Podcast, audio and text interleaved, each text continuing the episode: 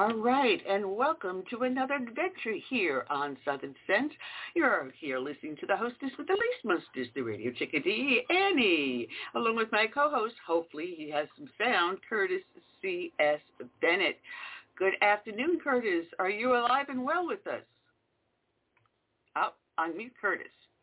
Let's try this once more. Okay, Curtis, we're trying to unmute you. Can you hear us? Yes, I just couldn't hear no music, intro music. Ah, that's interesting. Oh, well, no, actually, there's got to be a problem on my end because my music didn't. See, everything's coming through the mixer board. So if you hear my voice, you should have heard the music. That is really weird. There's no reason I'm for that because everything is hooked up. Ah, that is really, really strange. I don't And I was trying understand to that see if because the, I I was trying to see if the, the guys in the chat room um, heard the music or not. I didn't get a response. Huh. That is, I even tested it before coming on air. I could hear it coming through my headset. So no settings have changed. So there's absolutely no reason for it to not be heard through the uh, the soundboard. I made sure Wow. that the, the, the light meter was going. Huh. Very, very interesting. We'll have to find out what the heck is going on because it seems to be maybe a problem with Skype and not necessarily um, no, it shouldn't be. No settings have changed.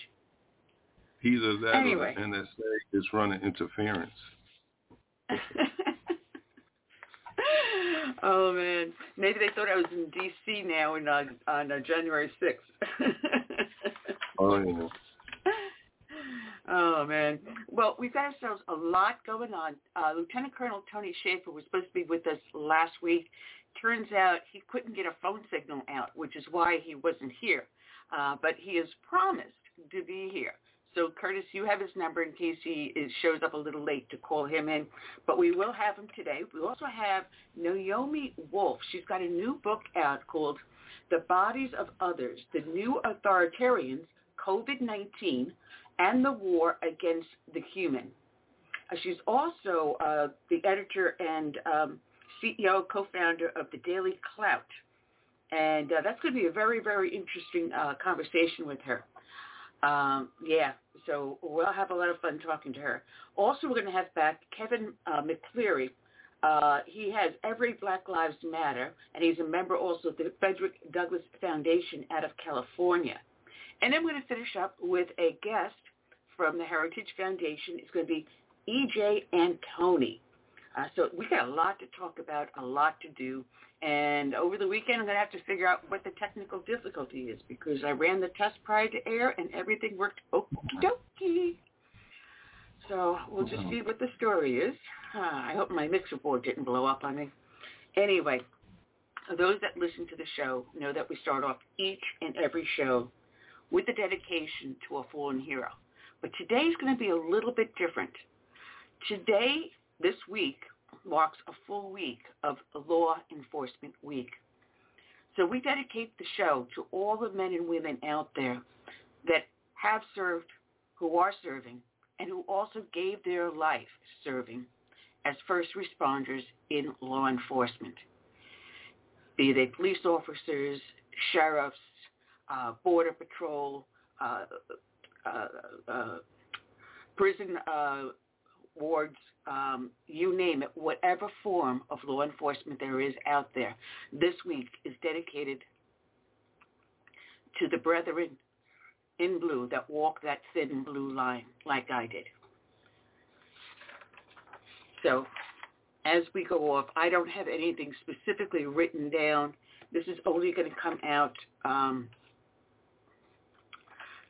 off the top of my head. And uh, it was rather ironic. Monday I had my Tea Party meeting, and I was having a candidate forum, and two of the candidates were running for sheriff here in my county. And those who understand the constitutionality of sheriffs, they are the highest law of the land in your state and your county. And we had two of them, the challenger and the incumbent. And um, I cha- questioned the challenger because there were several articles going back as late as 2018 um, stating that the challenger, a former uh, deputy sheriff, uh, had been fired from the county for lying. And that is something I just can't quite tolerate. So during our Tea Party meeting, I questioned him on it, and I got sort of a hum and a hum and a hum and a answer. And that's the very individual that puts a smear on all the brave men and women out there that serve honorably and honestly. So you do see a law enforcement officer out there, as I said, be they a police officer, a sheriff, uh, whatever, uh, border patrol, um, criminal justice system, whatever, walk up to them and thank them for their service. Because as I reflect back, I think of three people that I knew while serving in NYPD. And one was a fellow classmate, graduated the police academy with me. He was a good kid. He was a friend. We would sit down and study. He went on to serve in Queens. And he was executed on the orders of a drug dealer because he was guarding a witness's house. His name is Eddie Burns. Gary Busick was responding to a traffic stop. He was also executed. Bobby Machadi. He was executed by an illegal alien who had been deported three times. The last time by a friend of mine, Mike Cutler, who at the time was assigned to ICE out of Brooklyn North. And then Reggie Regimentowski. This guy was a bodybuilder. Man, he was a brick shithouse. He was a good kid, and under he was an undercover cop. Actually, he was uh, street crime. He was decapitated by a guy that was not only drunk but stoned. When his car went airborne and killed Reggie. Every day, we strap on our uniforms, never knowing if we'll make it home. And our family, our spouses, our girlfriends, boyfriends, our kids, our parents, fear that phone call. My husband would get it. And the first things the desk officer would say, don't worry, she's okay. She's just being treated at the hospital. Every day he saw me walk out the door, wondering if I would ever walk home. These men and women do that every day today, and they still do it. Despite the hatred, the stigma, they remain dedicated and loving and loyal to those they protect and serve.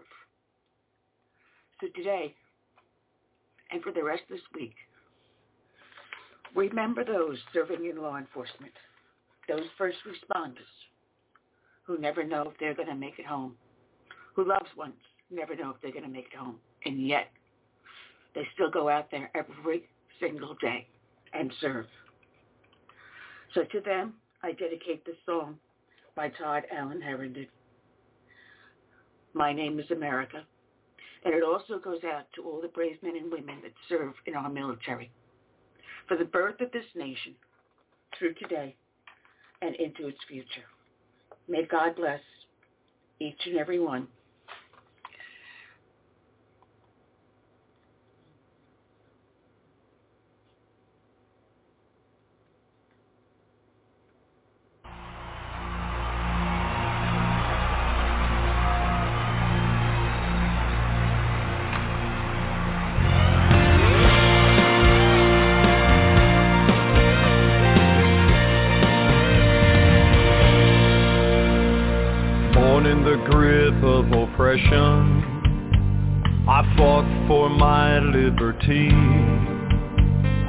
Paid with the blood of my people.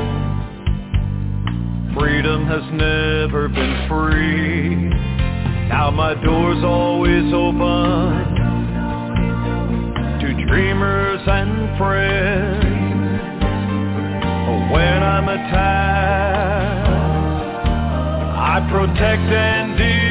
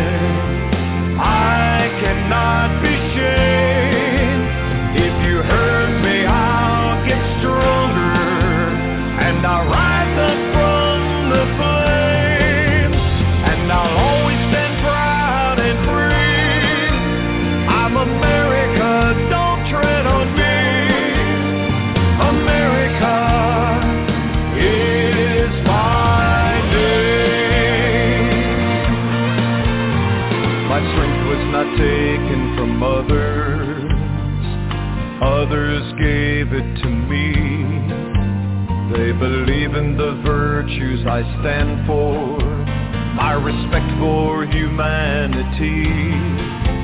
Now I'm challenged by tyrants who envy my power, but their vicious deeds become my power.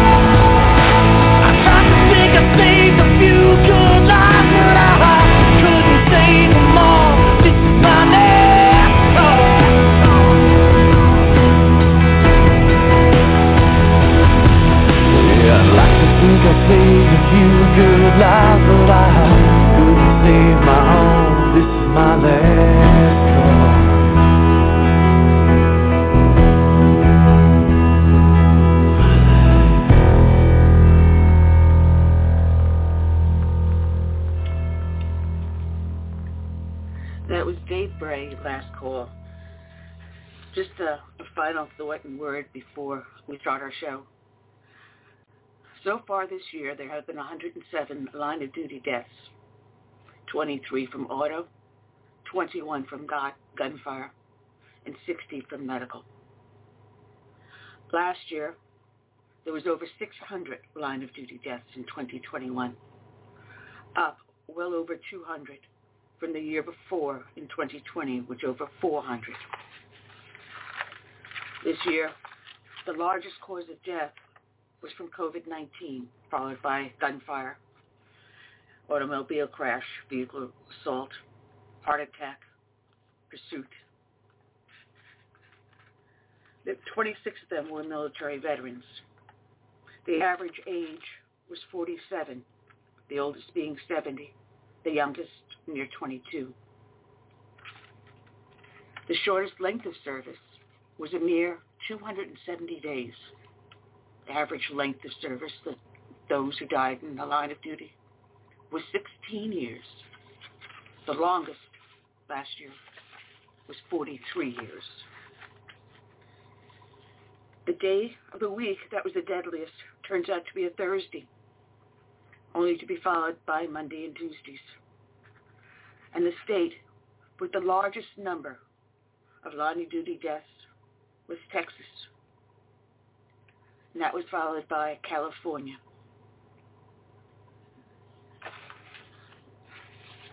So when you see a law enforcement officer, take the time and thank them.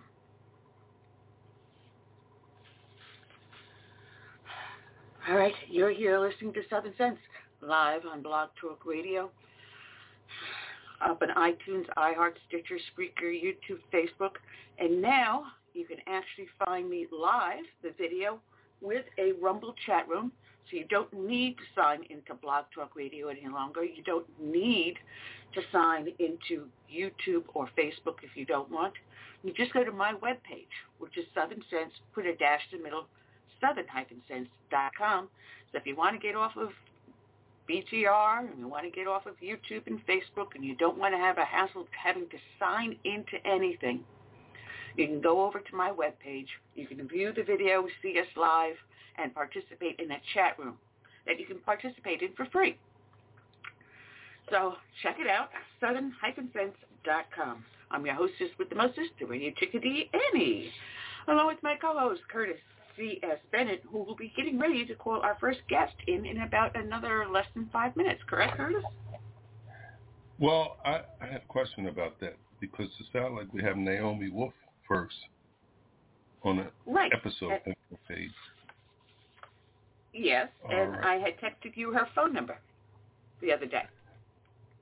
Okay, Open up all right. text message. Let me check on that because I did get um, Shaffer's, but you had the time thirteen thirty on it, so that kind of confused Yes. me. But I, oh, I'm I sorry. Uh, uh, T- Tony, Tony, uh, Tony's at two o'clock. I, I mi- missed up the time, but Na- Naomi is in four minutes, and that's the phone Okay. number you received on your text yesterday.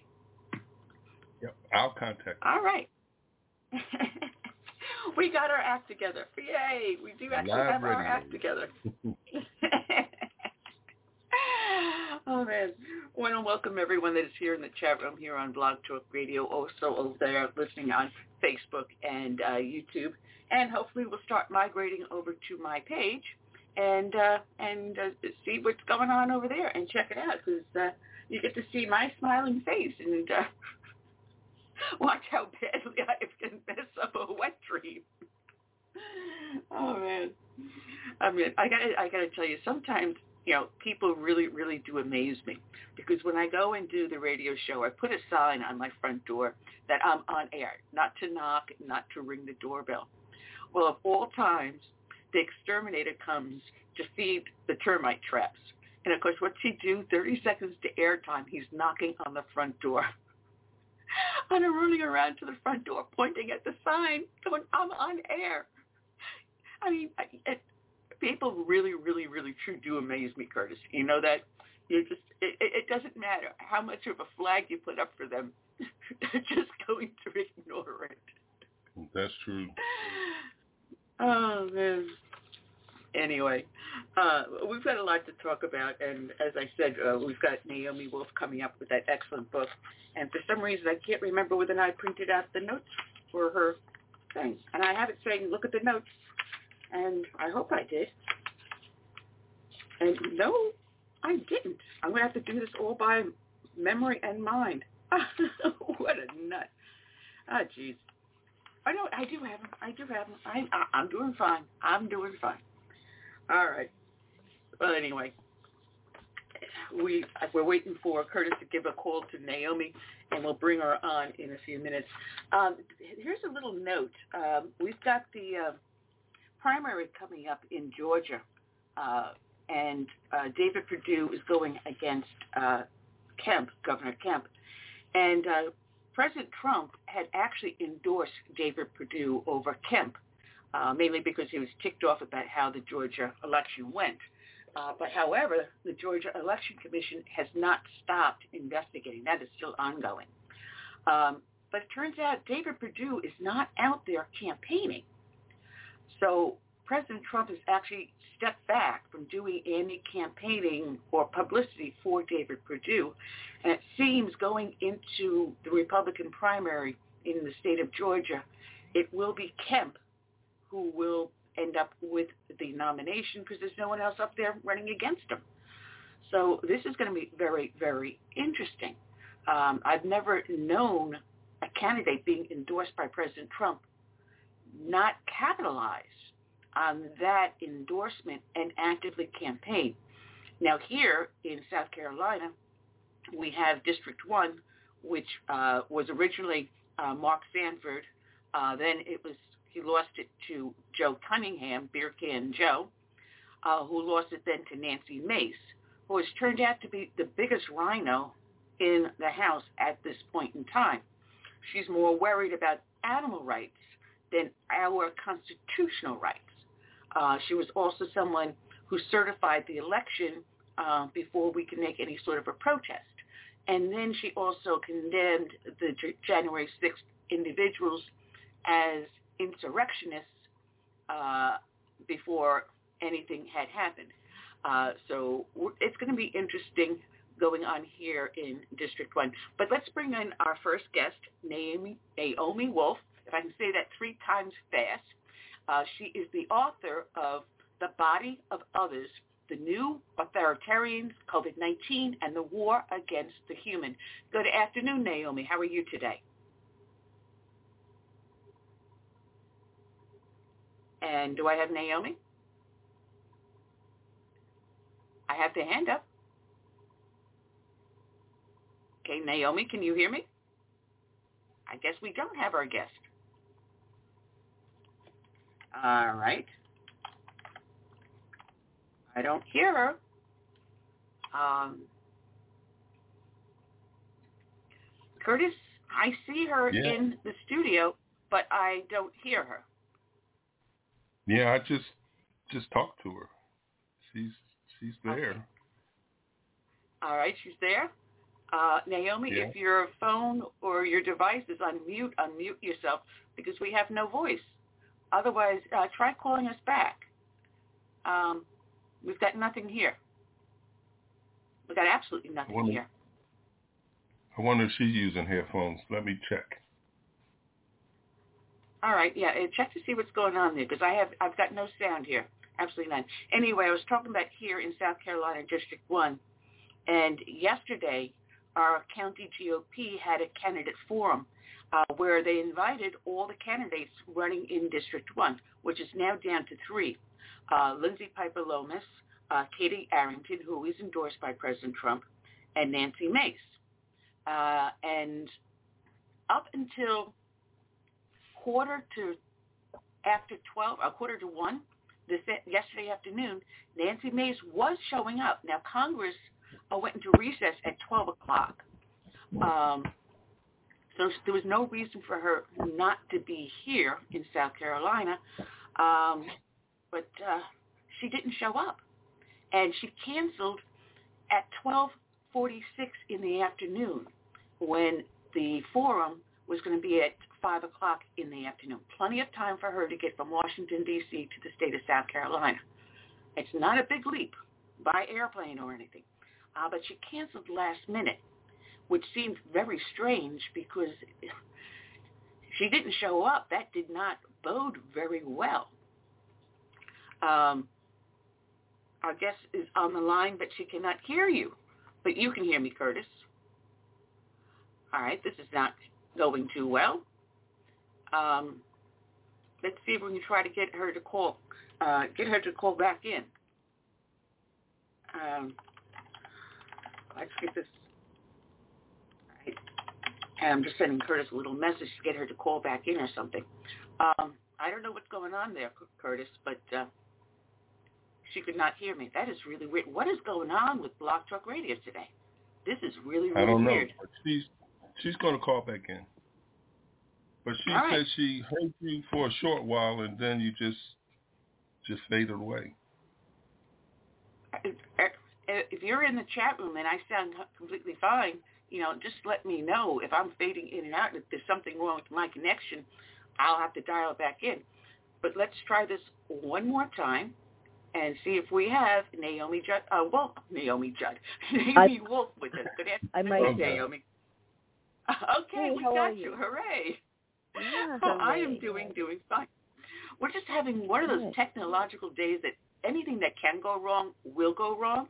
So they must know we're I've going to be there. talking about your book. That's funny. hmm so you know, there's, there's a couple of subjects that when I start talking about, it, all funny things happen. That would be either China or COVID.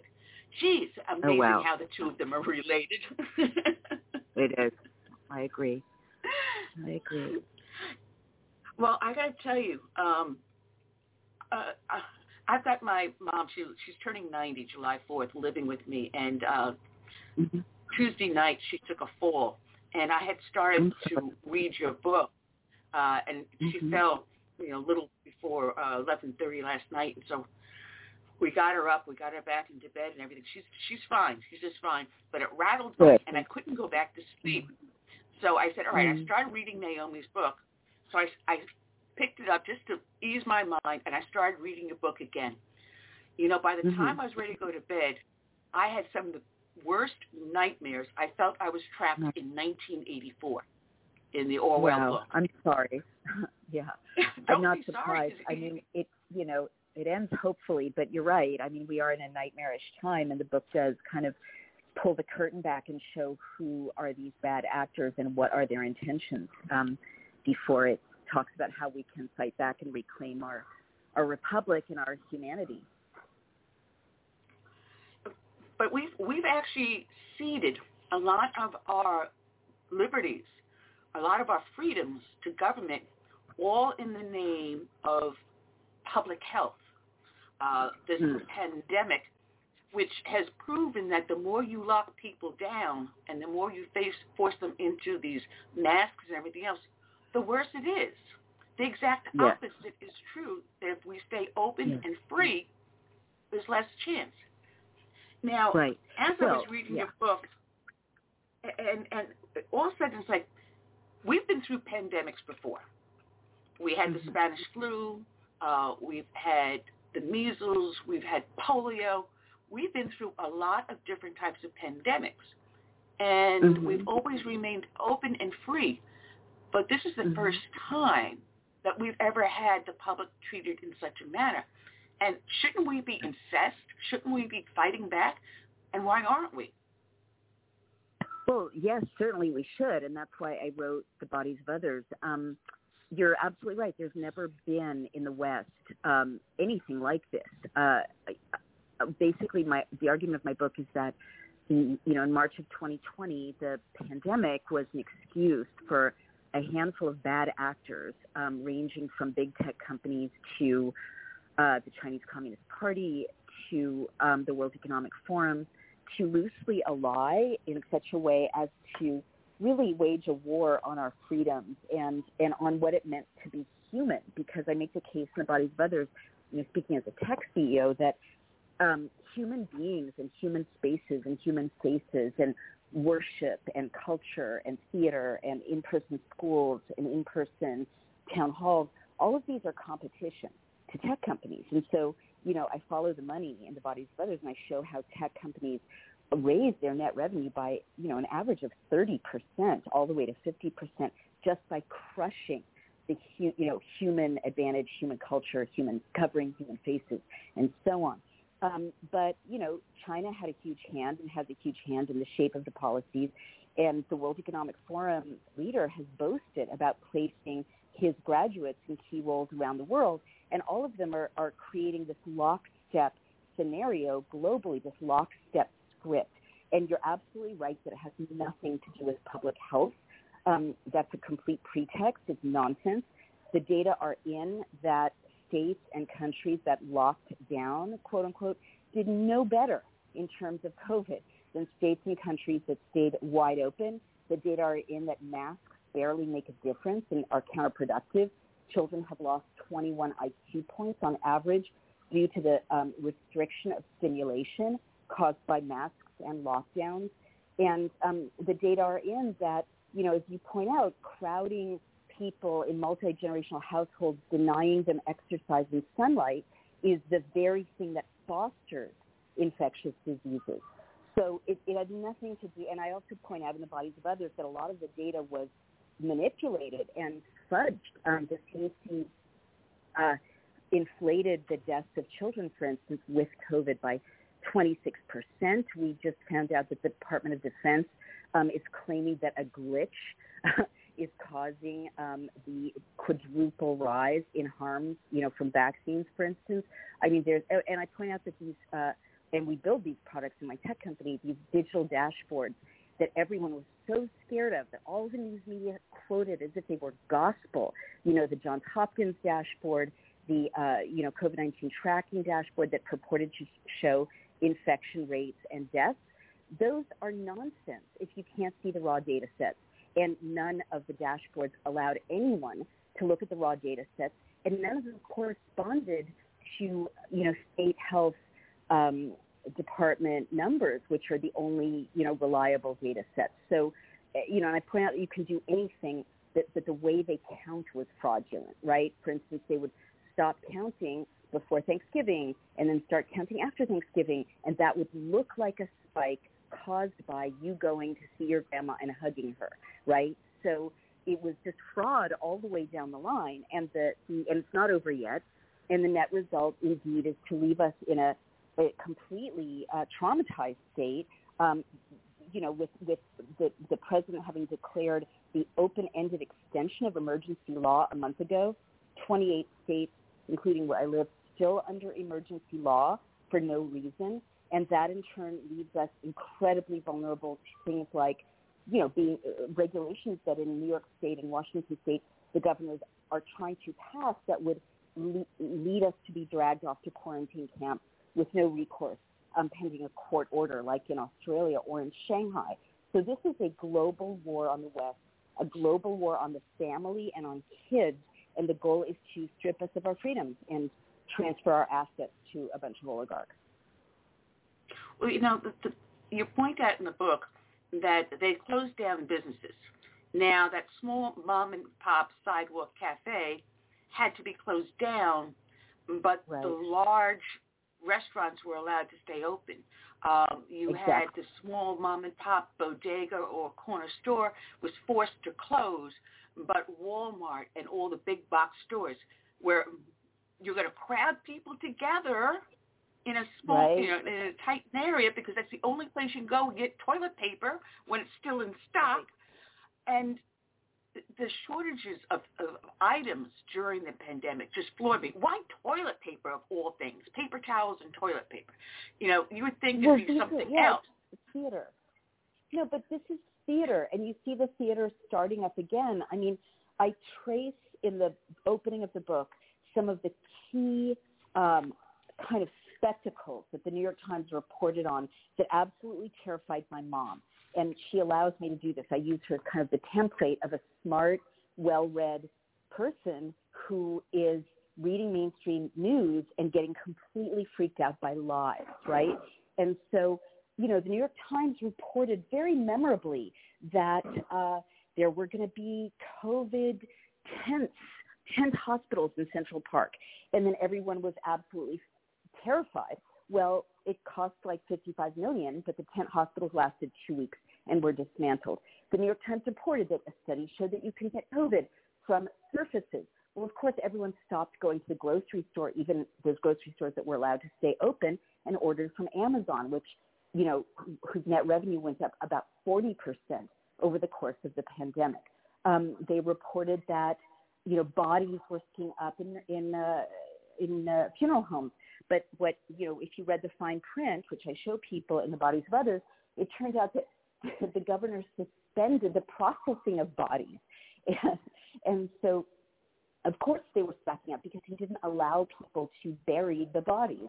Um, there was also these very terrifying stories about uh, mass graves at a place called Hart Island off the coast of New York, and you know super scary drone footage of these uh, you know deep trenches full of coffins. Well, I had been reporting on researching Hart Island for another book before the pandemic, and I knew that that was absolutely standard for Hart Island. There was nothing unusual about that. It's a potter's field, sadly, where people who um, are indigent are buried in deep trenches, you know, in plain pine boxes. So th- this was massive propaganda. You know, oh, oh, and the study about restaurants closed down 110,000 restaurants owned by often by immigrants, you know, small business people, sole proprietors. They're these assets that they'd worked so hard to build and pass on to their kids. A massive attack on the restaurant industry, the, the bar industry. They all had to close. And the study that the New York Times claimed showed that, you know, restaurants were a site of infection was based on a, a study done in China under the leadership of the Chinese Communist Party that couldn't be replicated, showing allegedly that six people had gotten infected, you know, from air conditioning. But the, the point is all of these stories, and the Sturgis story, right? Oh, the biker rally. You know, COVID doesn't have a DNA. You can't tell where people got infected. So there, these narratives uh, were propagated that were not scientific, that, that had the effect of shutting down whole sectors of the economy, keeping kids home from school, um, turning children into alleged, you know, vectors of death, uh, traumatizing them, you know, freaking them out. And all of it was based on lies. And, and they're still lying to us. And it set up a, a mechanism whereby, as we're seeing with today's news with the monkeypox rollout, um, at any time, a declaration of, a, of an infection can be made and all of society can be crushed. All of our freedoms suspended, all of our assets transferred, and and that's the model. And the, now the World Health Organization wants a treaty, which they're discussing uh, the day after tomorrow, to allow to move the decision making about public health crises to the World Health Organization above the heads of nation states, congresses, and parliaments, so they can show up with their mercenaries at any moment you know, saying, oh, you're a threat to public health, let's take you off to dissident camp, oops, quarantine camp.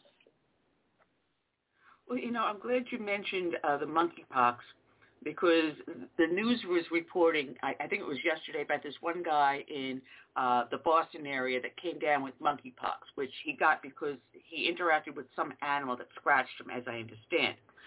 But recently, the Nuclear Threat Initiative published a paper titled Strengthening Global Systems to Prevent and Respond to High Consequence Biological threats. And they published this in November based upon a March 2021 tabletop exercise simulating mm. deadly global pandemic involving an unusual, I will quote, unusual strain of monkeypox virus, concluding with oh, 250 million fatalities. Yeah. Oh, yeah. Don't Lord. get me started. My husband this morning, my husband's a, a private detective, and he investigated this morning and found the um, sale of tens of thousands of doses of monkeypox vaccine, the prospectus for the monkeypox vaccine, and the plans for the rollout of the monkeypox vaccine um, early last year, 2021, and now we have the rollout of monkeypox. It's absolutely predictable. It's not, it's nonsense. I'm not saying it's not a real thing they're releasing, but clearly sociopaths at the highest levels of meta governments are going to use this model of releasing pathogens or hyping pathogens in order to keep stripping us of our freedoms and taking our assets. And if we don't see through it and say, no, we're not going to do that no matter what you throw at us, um, we are going to be slaves and serfs, and we'll never get our liberties back. Our kids will grow up in a complete, um, you know, Orwellian reality, as you've mentioned. I'm so sorry. I have to, I have to jump off to my next commitment. Um, I had a, is that, is that uh, cutting it to, cutting us off too soon? No, no, that, that's fine. We always have a guest that has to jump off a little bit early. So what we have to do is have you come back on, and we can continue this conversation because there's so much more to talk about. Yes, indeed. Thank you so much for giving me the chance to talk about this with your audience. I just want to stress, so I don't give people nightmares, the book does end hopefully. There's a lot we can do to unite and solve this, but you know, first we have to understand who's who's aiming uh, these negative intentions at us. And, and then if we gather together, we can save our republic. We can save our way of life. All right. Well, there's a link up on the show page where people can click on it and download the Kindle or buy the book. And they can also follow you because you're the co-founder and CEO of DailyClout. So, Naomi, thank you for joining us. And we definitely have to have you come back soon, very soon. I would love it. Thank you so much. Take care. Take care. Bye. All right. All right. Check out Naomi Wolf after the. Whoa, did I just? Oh, I accidentally muted Curtis. I went to click one thing and also the screen switched me. Sorry about that, Curtis. But you know, That's this okay. this book is really fascinating because I'm I was talking, starting to talk Sounds to her like about the uh, monkeypox.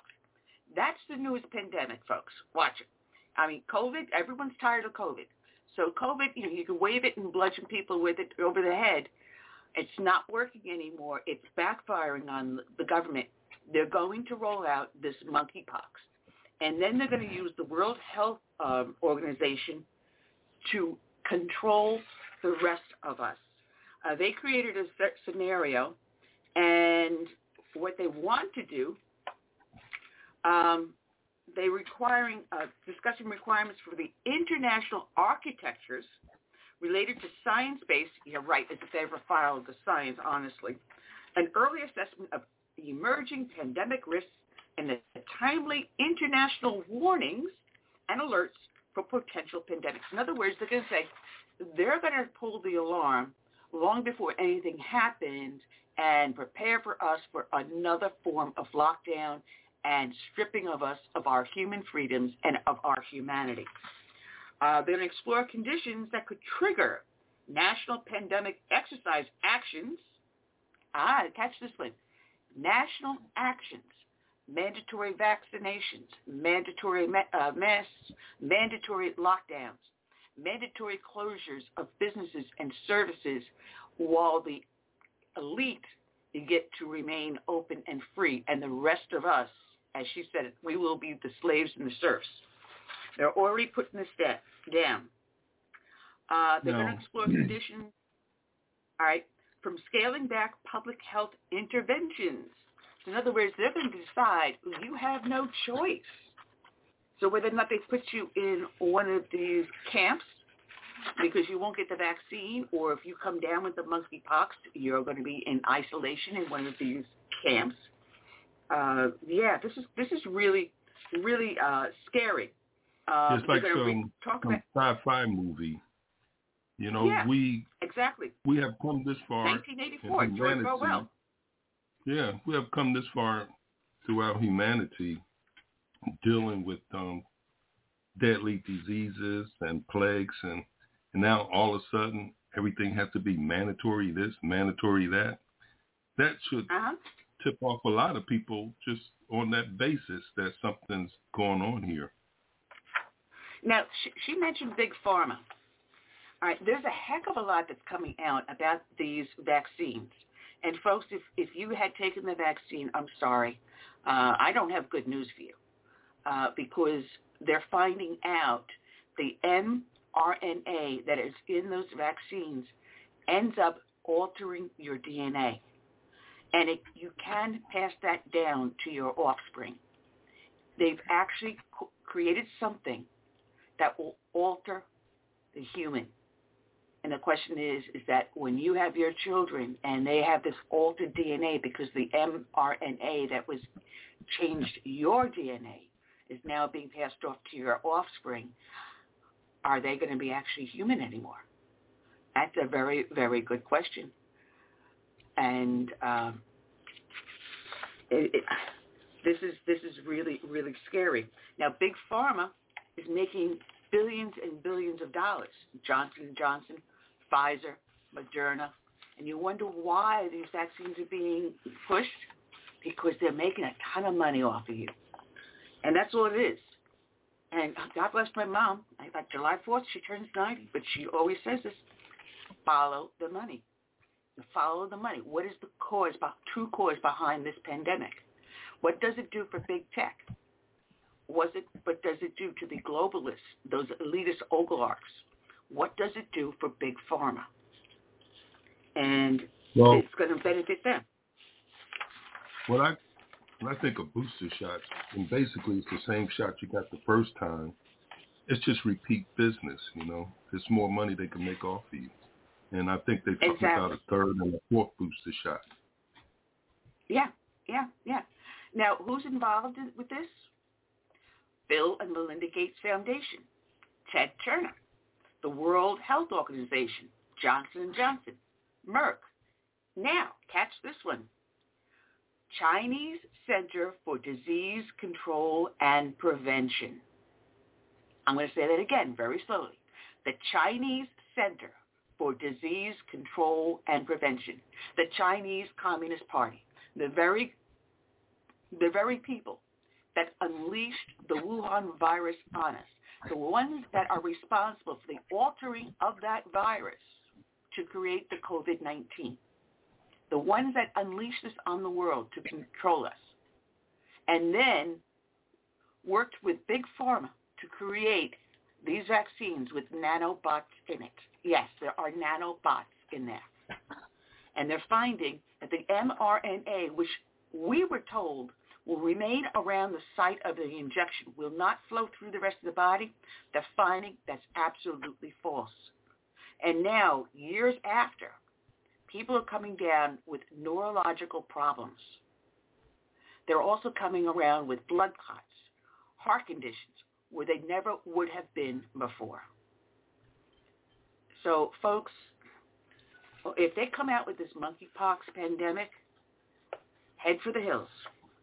Get away as far as you possibly can. Now, on this NTI Munich Security Conference about the monkeypox, here's some of the people that uh, participated in it.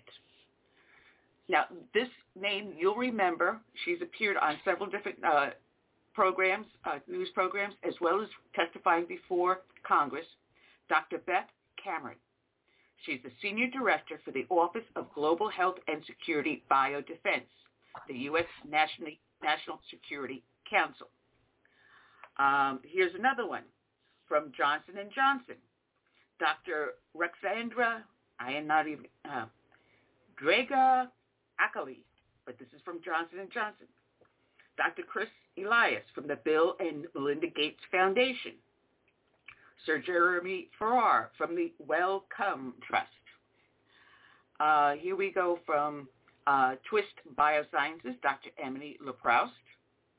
Uh, we have from the Undersecretary General and the High Representative for Disarmament Affairs, drum roll please, United Nations Office for Disarmament Affairs, Ms. Uzumi Nakamitsu. This is the UN. All right.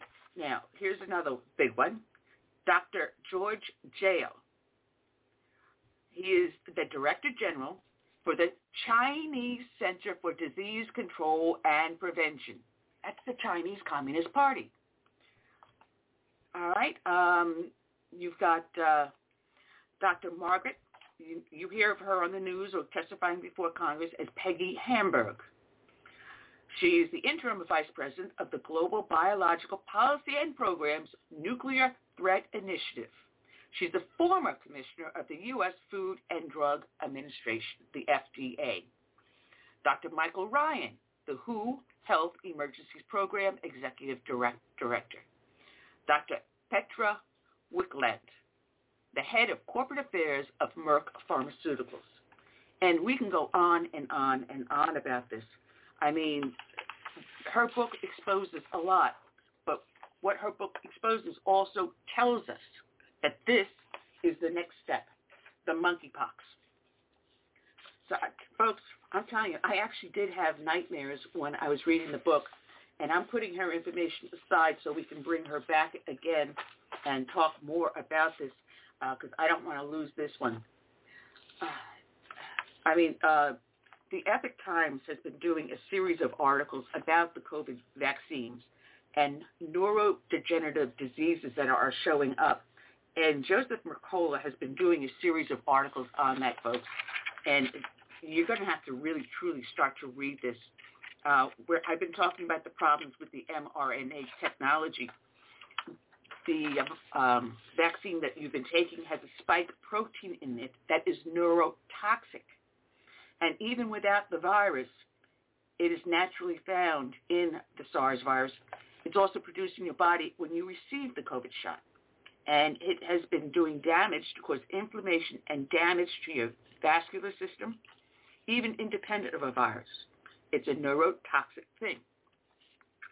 I mean, start reading some of his stuff over at uh, the Epoch Times, and it, will really, really uh, open your eyes because there is evidence that the shots may even affect your brain, causing Parkinson's disease. A lot of people have a, a, a jump in the number of Parkinson's uh, syndromes because they took the shot. You know, it, it, this is scary out here, folks. This is really, really scary. However, there is hope because he also writes, and they've done a couple of articles on this one, simple methods to detox from the shots. Now, my sister went and got the shot after she had the virus. I printed the art, article out and gave it to her, and it gives you ideas on different things that could be done to detox yourself if you did get the vaccine. So go into the Epoch Times and key in detox from the vaccination shots. And there's certain organic whole food diets that you can go on and to avoid certain other things and chemicals in food. Uh, focus on eating a nutrition uh, dense diet that concentrates on sulfur-rich food like onions, garlic, uh, cruciferous uh, vegetables, as well as organic eggs and grass-fed beef and seafood, and plenty of colorful fruits and vegetables. So uh, check out the article in there. Uh, they're also talking about sun exposure. Definitely get yourself out in the sun uh, so your body will naturally produce uh, vitamin D and sulfate. And there's a bunch of international doctors and holistic pro- practitioners who have been uh, helping people recover from COVID-19 and post-injection illnesses. So there are things out there that you can um, do to help fight this. So Curtis, no luck, huh? No luck. Well, we'll try again in a few minutes. Uh, see if we can get him to come back on. We're batting a thousand today, aren't we? And I'm putting Naomi aside to remember to uh, get her back on. Get her back um, on. Yeah. Yeah, I always, yeah, I always wonder. Oh, I always wonder what was motivating Bill Gates, and I would have to say it's just the fact that he has a lot of power, money, and influence. And these guys, especially this guy, he's a narcissist, so he thinks he knows better than the rest of us and knows, what's best for us. And that's all I can really come up with as far as a motivation for him to be even doing something like this, getting involved with vaccines and things like that. Um, this is not the first time his name has come up in this area. Him and Fauci has some things going on in Africa with um, some of the children over there. They didn't fare too well with these vaccines that they were given. And um, like most things, our our press here in the United States don't seem to be interested in vetting some of these stories because this should have been put out. That the, the things that they did in other countries that failed and it cost kids their lives and, and some adults, you know, when they were running this this this um, COVID thing. I mean, I've been telling people for over a year that this this vaccine has the potential to change your RNA, but they didn't listen. They were so afraid and they trusted government.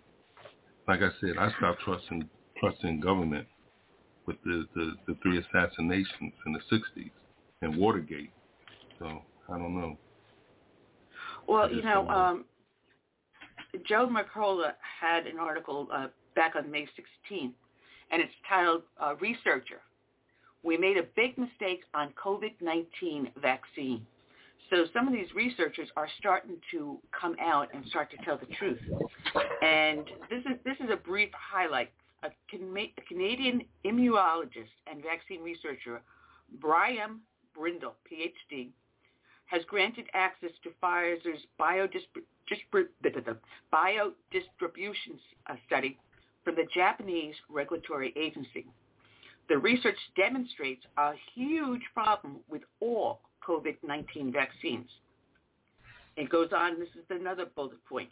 The assumption that vaccine developers have been working with is that the mRNA in the vaccine would primarily remain in and around the vaccination site. Pfizer's data, however, show that the mRNA and subsequent spike protein are widely distributed in the body within hours. So you notice a lot of people that uh, have a reaction to the vaccine have it very shortly after, very shortly after, especially young children because their bodies are so tiny. Uh, and they are not even sure exactly what the proper dosage is for a child. Yeah, they're just basically guessing. Now he goes on, another bullet point, point is this is a serious problem as the spike protein is a toxin shown to cause cardiovascular and neurological damage. It also has reproductive toxicity, and Pfizer's biodistribution data show it accumulates in a woman's ovaries. It's passed on to the children. Once in your blood circulation, the spike protein binds to platelet receptors and the cells that line your blood vessels. When that happens, it can cause platelets to clump together, resulting in blood clots and or cause abnormal bleeding. Bullet point. Pfizer documents submitted to the European Medicines Agency also show the company failed to follow industry standard quality management practices during preclinical toxology studies and that key studies did not meet good laboratory practice standards. Wow. Yeah. Wow. But you so, know, there's some people I talk to about these, these matters that taking a shot, and their response to me is, uh, "Well, I took the shot, and I don't know nobody that was impacted by it." And I said, "Well, you know, some of this stuff is like a time capsule. For some people, they may be impacted immediately, some a few months later, some a year or two later down the road. So you have to look at it that way. It's not like everybody's going to just start dropping, you know, dropping off. These things are well, time capsule like. Yeah, exactly, exactly. Now there's a lot of just basic over-the-counter stuff that you can do normally. Uh, increase your vitamin C intake. I, I get those little uh, vitamin C immune uh, supplements. They come in a powder form. You mix it with the juice, and I take it every morning. Uh, increase your magnesium, increase your zinc, uh, and there's also a supplement that helps your body absorb zinc because it's very hard for your body to absorb zinc. But it's important for your cell replication, a healthy cell replication, for the zinc to be absorbed into your cell. Increase your vitamin D, especially if you don't get enough sunshine. Uh, the outdoors more often. Fresh air and sunshine are one of the greatest things to help heal. Make sure you take a multivitamin. Make sure you eat a well-rounded meal. just do certain simple things to help boost your immune system, and you can fight off just about anything. I mean, and you know, if you do get I've, get any COVID, it would probably be very mild, and you think it was nothing more than just a common cold, and you brush it off, and then you're fine for the rest of your life. But you I've take the shots. This, I've stressed this with a lot of people, you know. Um, as you just said, you know, take certain vitamins like vitamin D3 and um, get plenty of rest and and just let your natural immune system work. You know, I told them, now isn't it odd that they always talk about external things like wear the mask, wash your hands, social distance, but they don't tell you to boost your immune system. They never did because they don't really want you to get well. You know, if people were doing that, then nobody would come down with COVID probably. I mean, when they did turn to an internal thing, it was the vaccination. And that's something that they, they're pushing. But they wouldn't listen, most of the people. You know, it's like the fact that I decided not to take the vaccine. And um, I'm around people all the time. I do speaking engagements, book signings, and there's been times later after a big gathering, I hear that a person had um, discovered that they had COVID. But I never was impacted. And I'm shaking hands and everything. Of course, I use common sense. I wash my hands, and and anybody knows that if somebody's coughing or just looks sick or ill, you stay away from them, you know. But um, the fact that I was able to um, get through these two years without any impact whatsoever, not even a sniffle, didn't mean anything to these folks. You know, it's like, well, you you know, you might as well be playing Russian roulette with your life. But um, to me, if if I could learn why something's not impacting a person but it's doing every it's impacting a lot of other people. I want to know what that person's doing that you know what's going around is not impacting him. But people don't think that way no more. We don't have critical thinkers, so they they no. fall back to fear and the trust of government. Yeah, yeah, it's it's very simple things you can do, and it used to be, you know, did you wash your hands? Did you wash behind your ears? and people get lazy. I mean, hand sanitizer is one thing, but washing your hands with soap and water is far better, a lot better. I mean, after you use that hand sanitizer, after a while, your skin starts to get cracked. And once you get cracks in your skin, you now expose yourself to whatever germs are out there that you may pick up and end up with an infected cut or something like that. Wash you your know, hands. Very simple. I could not even win people over with the numbers game. You know, this this thing impacted less than one percent of the American people, and we have 340 something million people here, maybe more, for the uncounted illegals that are here. Less than one percent, and you would have swore that you know every every corner people were dying from COVID. Now, a million is a lot, you know, but when you put it all in perspective, a million is still far less than 1% um, than the 340 million in this country. And so it doesn't require us to, you know, go into crisis mode. You know, this could have been easily managed. And a lot of these deaths right. were not even COVID. They were attributed to COVID. And then we had New York, Cuomo putting people in nursing homes and sister living places that were sick, send them back, and they end up passing it on to other people. So you know, like I said, not even a numbers game made any difference to some people. Six hundred thousand deaths is a lot, but you know, but what can I say? I try to tell them just as many people die from pneumonia and um and some of the other diseases out there, but it didn't mean anything because the focus wasn't on those. COVID, that's where the spotlight was shined on. So that's what they feel. But here we are. You, you've got the honest American citizen, the the legal American resident, the legal alien resident, on full lockdown, under vaccine and mask mandates, and yet we have a border that is wide open. No one is being uh, tested. And they're, they're, they're put on buses and planes and shoved all over the United States. And we're finding instances of tuberculosis, leprosy, uh, smallpox, uh, measles, many things that have been eradicated a long time ago here in the United States are now on the rise. And has anyone even wondered if any of the spike of COVID is coming from where these immigrants are being dropped? They're being dropped uh, on a on a corner or at a diner. And they're, they're given a little yeah. slip of paper saying, well, appear in court. This is your, like they're going to really show up.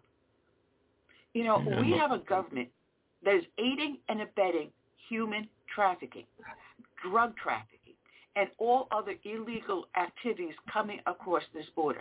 These cartels working in concert with um, Hamas, Hezbollah, and Communist China are making money hand over fist in the trafficking of drugs, contraband, and humans.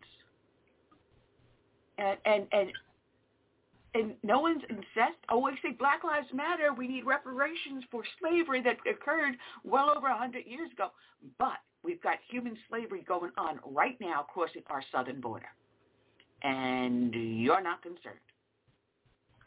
Now, there's a there's something else that's going on that I picked up on. Um, you know, we have a lot of young military age um, illegals coming into this country. Yeah, now, we've got illegals the, coming from over a hundred different co- countries. It's no longer for Central and, and Mexico, Central America and Mexico. We have them from over a hundred different countries. And I mentioned, as you just said, those young men that are young military-aged individuals. And they're in the desert wearing camouflage. This is no mistake. This is all pre-planned. And there's going to be another attack within the United States, and it's because this administration let the terrorists in. Now, I'm looking at this from another another perspective, though. Now, they're starting to this drumbeat that we don't have enough um, recruits to, to, to come into the military now. And even the United States Navy is now offering any new recruit that'll come in now $25,000. Now think about this. You got all these young people coming in here from other countries illegally. What's a better what what what is more a better way for them to become a citizen than to to join the military get twenty five thousand, and um, and this this administration, after a couple of years, grant them citizenship. They tried that under President Obama, and how did it work out? Not too good, because the media wasn't giving the whole story. Uh, part of it was actually, believe it or not, uh, portrayed on an NCIS episode where these illegal aliens were promised citizenship if they joined the military and they served and they went and became a U.S. citizen, which they did. However, there were members of gangs. So what was happening? They're in the military. They're around military-grade weapons. And what do you think started disappearing, Curtis? Military weapons military armaments suddenly disappeared and, and reappeared in on the black market. Some of it even appearing on the black market in Africa and the Middle East. Our weapons, our military grade weapons be, were being taken by cartel members that became members of our military, became sworn American citizens, makes them good. No, the freaking members of a cartel, they're our enemy. We should be treating the cartel like a, a terrorist organization. Period. Period and well, end of report. Trust me, that is not going to stop them from allowing these folks to come in. And, and with that $25,000 little um, sign-up bonus, that's even going to encourage them more because they're putting out that the Americans, we don't have enough um, young men and women that are fit you know, because we have allowed ourselves to become obese and, and unhealthy and everything. So there's a shortage of um, people who could go through boot camp now, and that's that's sad. So I think that's the excuse they're going to use to, to bring these folks in. You got to remember, they do want to tear this country down. What better way than to mm-hmm. um, disrupt our military forces and get these guns to other countries. I mean, think about what we just did in Afghanistan when we left behind 90 million dollars, I think it was, worth of weapons. Well, in just a matter of a couple of days, um, Title 42 is going to end. In just a few days. Now, on Front Page Magazine, my friend Mike Cutler wrote a nice editorial uh, just yesterday. And uh, former acting ICE Director Tom Homan uh, warned that Biden administration's move to end the use of Title 42 public health order to expel migrants at the border will create chaos all across the border. They're already lined up, waiting to surge across, waiting to surge across. Now, we also know in the 1990s, as well as the September 11 hijackers, needed to find a way to stay in or embed themselves in the United States. As you mentioned, and I mentioned, we've got young men, military-aged young men coming from a hundred different countries coming across that border. Many of them organized wearing military-grade uniforms, camouflage uniforms. And some of them are actually legally getting married and gaining legal citizenship or legal status here, attempting uh, achieving temporary working status or applying for asylum by marrying an American citizen. So, you know, the massive fraud, the massive scam, the massive criminal activity that is coming across and will now surge in a matter of just a few days is stunning. It's absolutely stunning. But what are we talking about in the news today? You don't hear anything about this, do you? There's a lot you're not going to hear because Joe has it under control. and uh, in recent years, he writes, Hezbollah Latin American networks have also, now there's that triangle in South America, where it's basically a no man's land. Hezbollah controls it with the drug cartels. You try to travel through that, you ain't going to make it out of there in that triangle in South America. Now, um, they've co- cooperated with violent drug cartels and criminal syndicates, often with the assistance of local corrupt political elites. Gee, corruption in Mexico, Central America, Latin America, South America. Nah, we don't see that. Uh, includes laundering of drug money, arranging multi-ton shipments of cocaine to the United States and Europe, directly distributing and selling illicit substances to distant markets. And these proceeds fund the activities of Hezbollah arms procurement and helps them get armaments to fight us and Israel uh, its hold on Lebanon's political system and keep its hold in overseas, in, to keep Shia communities loyal to its cause. We're in for another attack. It's, it's coming, folks. It is coming. And it's going to outdo 9-11. And this is this is really really scary, Curtis. What is going on right here? So, and the Biden administration is doing that. Now, you add on this one, Judicial Watch broke this, and I began talking about this last week during the show. There was a nonprofit that was hired by the Biden administration that received a huge no-bid government contract. Now, that's illegal. You can't no issue bid. a government contract that is no bid. There must be a bid. It's required. But there was no bid and they wasted $17 million on unused hotel rooms for illegal immigrants. This politically connected group, which had no experience providing services, was covered for the sole source of the federal contract, also failed to meet COVID-19 health protocols when the deal was signed. And the arrangement was executed by ICE, Immigration and Customs Enforcement, the Homeland Security Agency responsible for housing migrant families in detention. This was not detention. This was in hotel rooms, courtesy of our tax dollars. You know, Oh man, this guy, he does group- things that that Yeah. are like unconstitutional, but you don't hear nobody from our side raising their voices about it. That's puzzling to me. Well, the group is called Endeavors, formerly known as Family Endeavors. It's a Texas-based nonprofit. They claim to passionately serve vulnerable people in crisis through its innovative, personalized approach. Well, won a colossal $530 million contract just months after it was hired by the uh, Biden administration. Uh, the official was Andrew Lorenz Strait as its Senior Director for Migrant Services and Federal Affairs. So he goes from the Biden administration to heading this group. And lo and behold, $17 million goes south on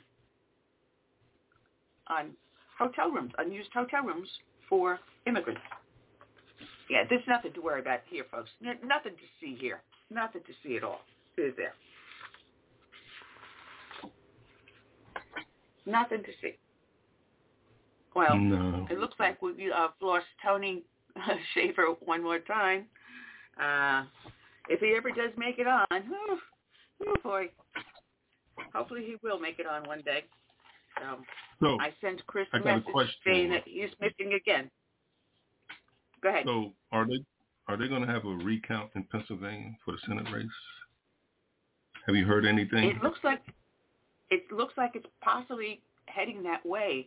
It's like something like a little, it's somewhere between a thousand, a little over a thousand votes. However, there's this one county, Allegheny County, that has something like ten thousand votes, mail-in ballots that have yet to be counted, and uh, it is not on uh, territory. So that one one county, Allegheny County, may turn the tide.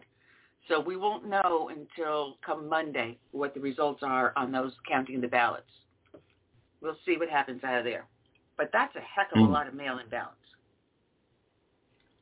Yeah, it is, and and it's it's being done on purpose. You know, those um ballots originally were for people who just couldn't make it in, or you know, that because they were bedridden or overseas or something like that. But with them going um for the general public with this stuff, and they did it purposely, it just jazzed up the system to to a point where we we're going to have more and more of these um, elections where it's going to take you know anywhere from a couple of days to a couple of weeks to figure out who the winner is. And it, and Well- it wasn't like this 20 years ago. Matter of fact, 30 years ago, I think we just had one election day. And everybody had to show up.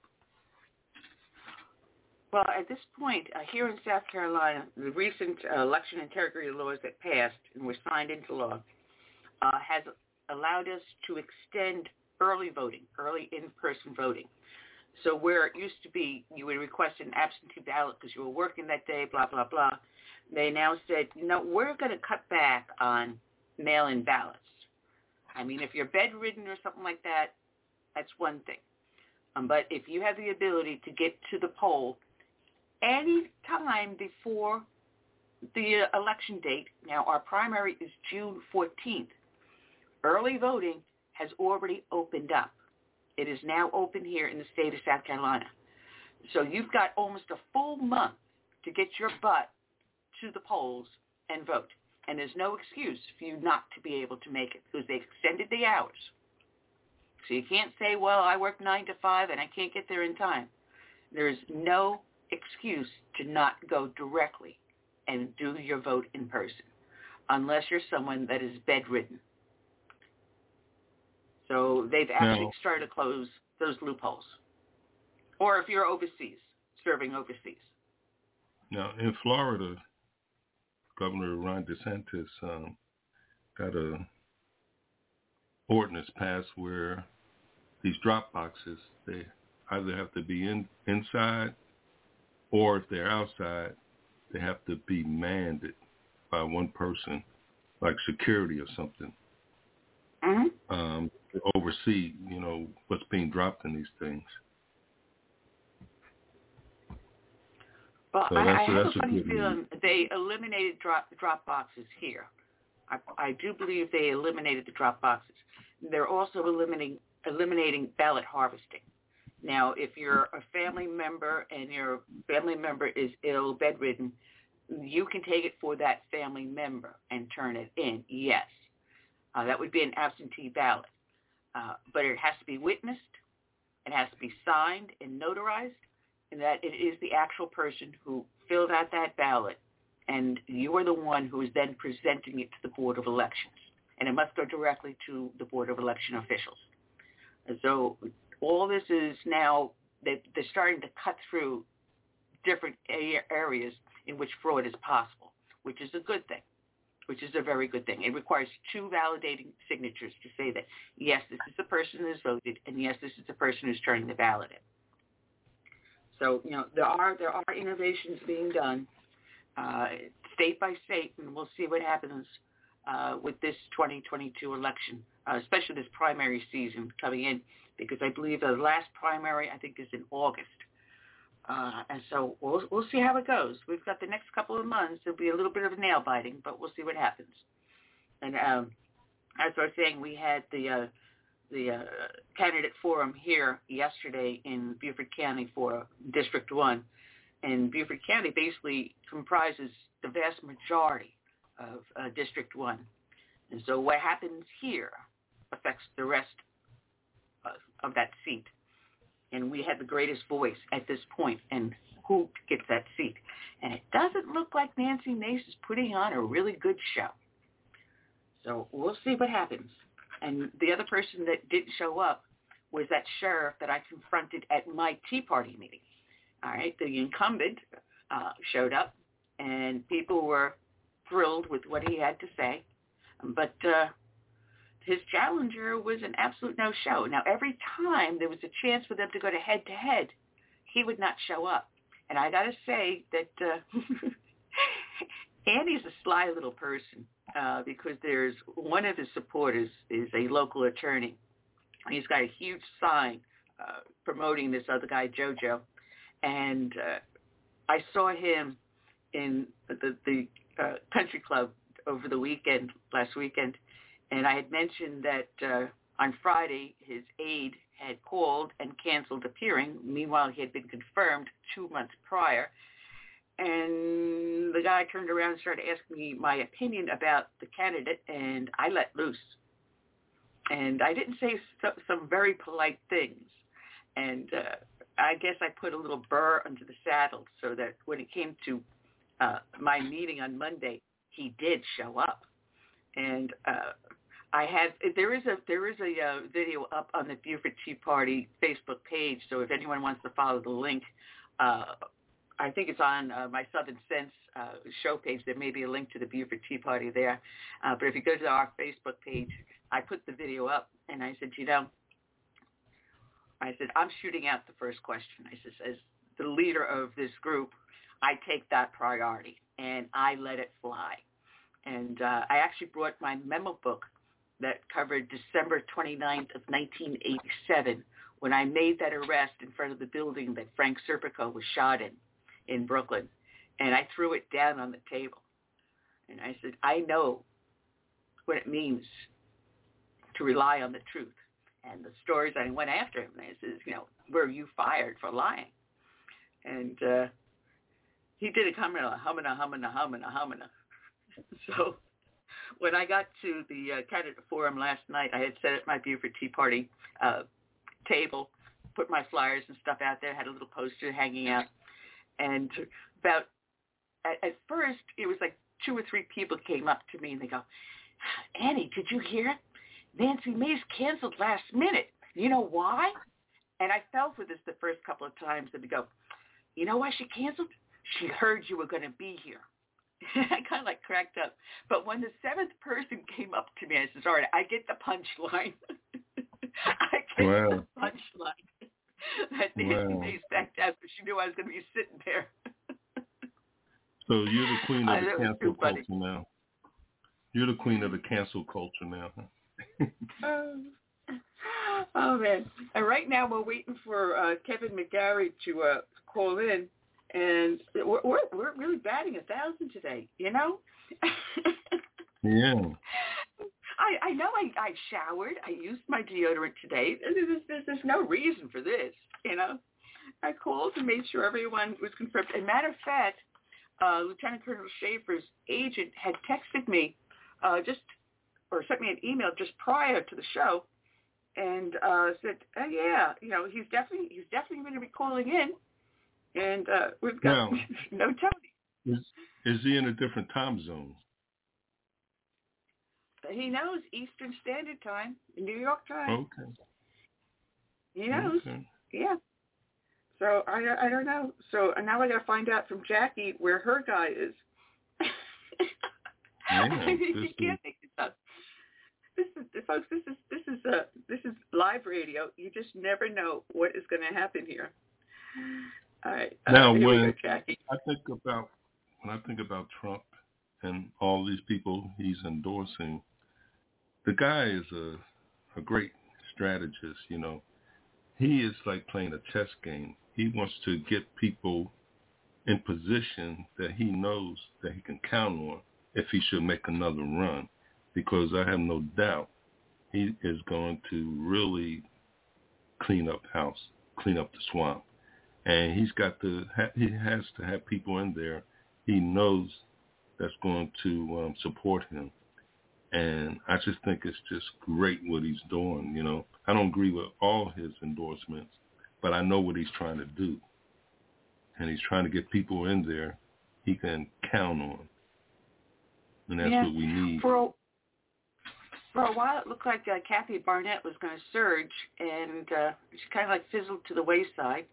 Um, another disappointment was Madison uh, Hawthorne, who did not make it. Uh, but Well, then she again, did come kind of under like stepped attack. on his. she did Yeah. come under attack, and Mhm. uh, there were some things she said that um, um, you had to wonder about in the past. But then again, Dr. Oz did made similar statements. Now, I heard Sean Hannity complaining that nobody vetted her, but he's had her on his show a couple of times. Why didn't he vet her? He's got the resources. True. It's not like it's little old us, you and me, you know, that just sit here and chief cook and bottle washer. You know, Hannity's got a whole entire staff. I mean, and every time he said that, I wanted to, to, to yell, why didn't you vet her, you know? He's up there blaming everybody else. Yeah, yeah, yeah, yeah. I, I, it, it's a good question. It's a very, very good question, and uh, and um, as I'm repeating to those that are here in the uh, BlogTalkRadio uh, chat room, uh, take a take a little walk over to um, my webpage, uh, which is Southern, the name of the show, Southern Sense, with the dash in the middle, and uh, check it out because let me just uh, just move this over, uh, and there is someone in there and just say hi, Larry. There is there is someone in there. So someone is in the chat room just saying hi, Larry, over there. So um, it is open, and you can watch the video over there and also listen to the show uh, instead of staying here on BlogTalkRadio. Because if, if I got this up and working on my webpage at this point, I think we're going to start Curtis to migrate over there and uh, find other ways in which to bring guests directly in and do the video interviews. That's going to be exciting. What do you think? Well, I'm all for it, um, especially to um, get into a better technical situation so we won't have all these these issues that pro- you know crop up every every other week, sometimes every week. You know, technicalities, but um, yeah, I'm all for that. Yeah. So like I said, the chat is definitely up and running. There is someone already in there.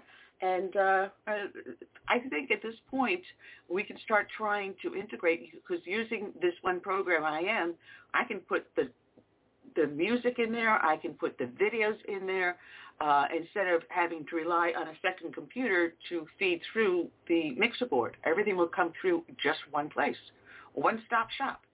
That's going to be exciting, I think. Yeah, yeah, I'm looking forward to it. Um, any any new word on whether the Supreme Court justices are finally being protected by uh, Department of Justice, or it's still up in the air. I haven't heard I- I one way or the still- other. I haven't heard much. I know that Congress was attempting to pass some legislation to protect them. Uh, there is going to be a massive nationwide disruption over this abortion Roe v. Wade and this leak from SCOTUS on the 26th of this month. So folks be on the lookout. In a lot of the major cities, there's going to be a major disruption. Uh, whether or not they're going to stop it, I don't know, but there will be a disruption. And you know what side that's coming from. It's not our side. Oh yeah, yeah. And now it is. Um, it's called RevCom, which is actually the revolutionary movement of the Communist Party here in the United States. They're the ones behind it. And I had an article pulled up. Let me see if I got it in this stack. Um, that they actually were putting out dates and times in which for people to congregate and actually to do massive uh, walkout, you know, to stop uh, work and everything else. So just bear with me, see if I can see if I can if I do have the article in this stack. And uh, Well, I bet that what they No, do will never be considered an insurrection. mm, Would this well, be our guest? have a caller. This could possibly be our guest. Let me bring this caller up in on the line. Come on, here we go, computer. Come on, wake up. All right, here we go. Area code 510. You're here live on Southern Sense. I'm your hostess, Annie, the radio chick, with my Curtis, my co-host, teeth in backwards, co-host Curtis C.S. Bennett. To whom am I speaking? This is Kevin McGary. Ah, you woke up. I'm sorry I woke you from your nap. How are you today? good, good. No, Oh. excuse me. I'm doing great. How are you guys? All I'm right. doing fine. I'm doing fine. Hey, listen, um, I was getting a kick. Oh, we just lost our guest. He dropped out. He just dropped off the line. Oh my goodness! All right, folks. See, that's what I'm talking You just about. Can't, you just can't make this up. uh, all just now there. Larry in here we go. Larry in our my chat room here on Southern Sense just posted that um, Garland announced yesterday that all justices will be protected. Let's bring back uh, Kevin McGary. Kevin, I mean, you're batting a thousand, honey. You're just batting a I thousand. I tell you what, I don't know what's going on. We got the gremlins after us today. Maybe it's because I'm so Yeah. plain spoken and flat footed. Uh, you know, people don't want us to connect.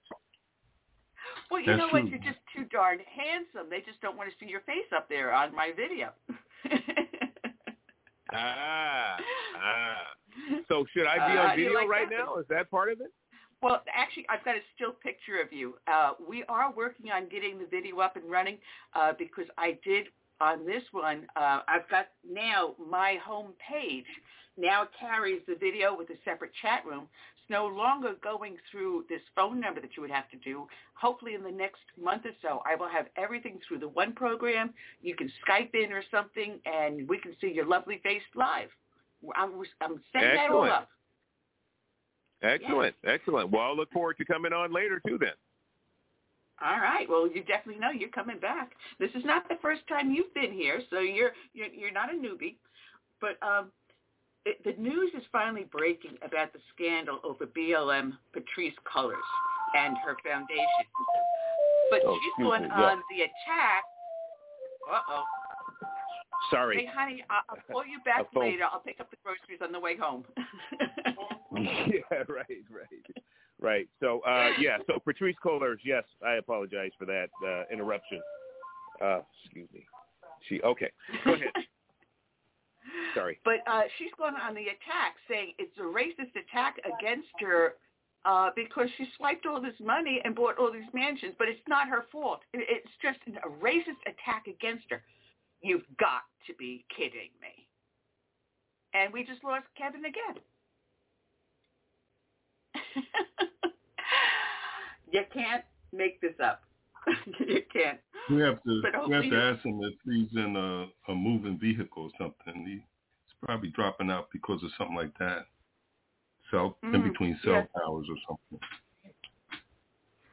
Oh man, but uh, yeah, this uh, here we go. Try it one more time. Let's click on on and yeah. bring his unmute his mic.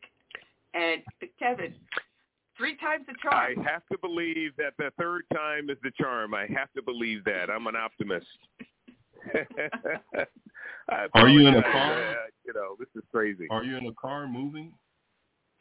No, no, I'm uh, I'm stationary, and uh, uh, I nor this this you know phones ring and all this stuff normally doesn't happen. But uh, anyway, so l- let's continue. Yeah, we were talking about Patrisse Cullors. Yeah, and, and suddenly because everything's being exposed, the fact she gave her brother eight hundred forty thousand, uh, her director uh, two point one million, her baby daddy uh, got nine hundred seventy thousand. She has now what is it up to four houses, um, but it's a racial attack against her. Uh, because she's misusing the funds that people gave her to support the Black Lives Matter movement, but it's only her Black Lives Matters not everyone else's. Yeah. Yeah, so this is this is what's really really troubling about this. So these people had over a hundred million dollars in a very short period of time, right? Uh, there was so much goodwill that could have spread with that. Now I know that they said their primary edict when they started was just to stand against uh, police brutality, that being white police against blacks. But uh, if you're going to have hundreds of millions or billions of dollars and you're going to take that just that one single stance, uh, it doesn't require hundreds of billions of dollars. So these these buffoonish corporations that and and and sport teams that put Black Lives Matter all over the place, uh, you know, they're they're complicit with this fraud. Um, uh, essentially, what these people did is they took a stand and then they proceeded to do a shakedown on corporations and any of those uh, organizations that wouldn't write. And uh, you know, I wouldn't be surprised if there were threats of, "Hey, we're going to have some folks uh, lined up outside your doors tomorrow if you don't write us a nice size check." But but uh, so this this is the first part of the fraud. The second part of it is is this whole thing with uh, basically you know providing a meal ticket, if you will, for friends and families and all those that are well connected um, at a time when within the black community we had literal babies being slaughtered in the streets of Chicago, Memphis, Detroit, New York. Uh, and those families would, I'm certainly would have loved to have received a uh, some kind of a, a, grant, uh, you know, because their kids have been uh, slaughtered via stray bullets and all of the uh, criminality going on in these areas. Uh, they would have loved to have gotten some kind of support uh, from Black Lives Matter saying, "Hey, we, we are concerned about you. We understand that this happened and it's a travesty, and and uh, we want to be uh, you know good stewards and help in some way."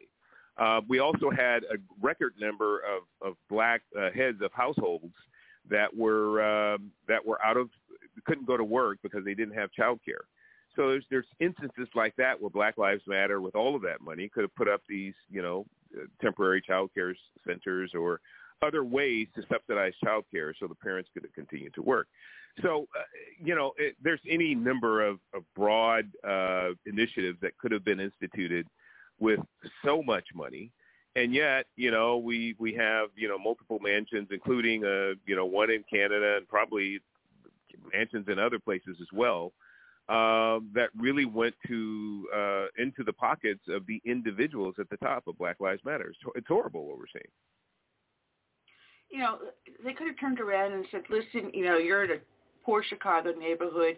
You just lost your child or your husband or your brother or whatever through black on black violence or, you know, as, I'm sorry, I'm a retired cop. I, I've worked alongside black, Hispanic, whatever, and all we saw was blue is blue. All we saw was the person that needed help. But there are a few that are bad, yes. They're just a precious few. But they can turn around and say, listen, let us help you with any funeral services, uh, any sort of a scholarship fund you want to set up in their name or something like that. They could have done so much goodwill, as you said, with that. They could have also gone Yep. after Planned Parenthood that is slaughtering black babies by the millions exactly. and say, why not? Exactly. Why are you causing a genocide? Why don't we use this money to help shut you down and give the care Exactly. that are, these women need? exactly, exactly. And uh, so, so they could have done that. The reality is, is they didn't. And now we're seeing that our uh, federal agencies they seem to be complicit in this, in the sense that uh, Patrisse Cullors a few weeks ago says, "Look, a 990, I don't even know what that is. Um, you know, it's triggering and all this other stuff." But here's the thing: uh, they've been around since Trayvon Martin in 2014. So why wouldn't they have had filed needed to file a 990 uh, in between the time? We're in 2022 right now, and she's just now finding out about filing a 990. Um, th- this is just like this doesn't make sense. How, can any nonprofit be around for seven years without filing a, a, a 990? Now, I don't I don't know the logic behind that, but it seems to me that people knew this organization was out there. It was collecting funds because they collected a lot for Trayvon Martin and and a lot of the other things that have happened in between, and yet nothing. We you know there's no paper trail. There's no real accountability for the funds that they have collected over the years, and then of course it grossly accelerated in 2020. But um, so it seems to me that there's some level of complicity with with uh, fraud in this perhaps with our federal government. Uh, I, I'm just raising the question because I don't see how you can get away with that. No, I don't either. You know, as you said, she's been around for for such a long time, and with all the money that they were raking in, they could not get a tax accountant or someone that knows how to run a nonprofit to make these filings, saying, "All right, fine, this is required." Uh, good. Here's a question. You know what I should have done? I should have run it through Charity Navigator and just see what the heck it says about BLM. But you know, I, yeah. I just thought of that just now.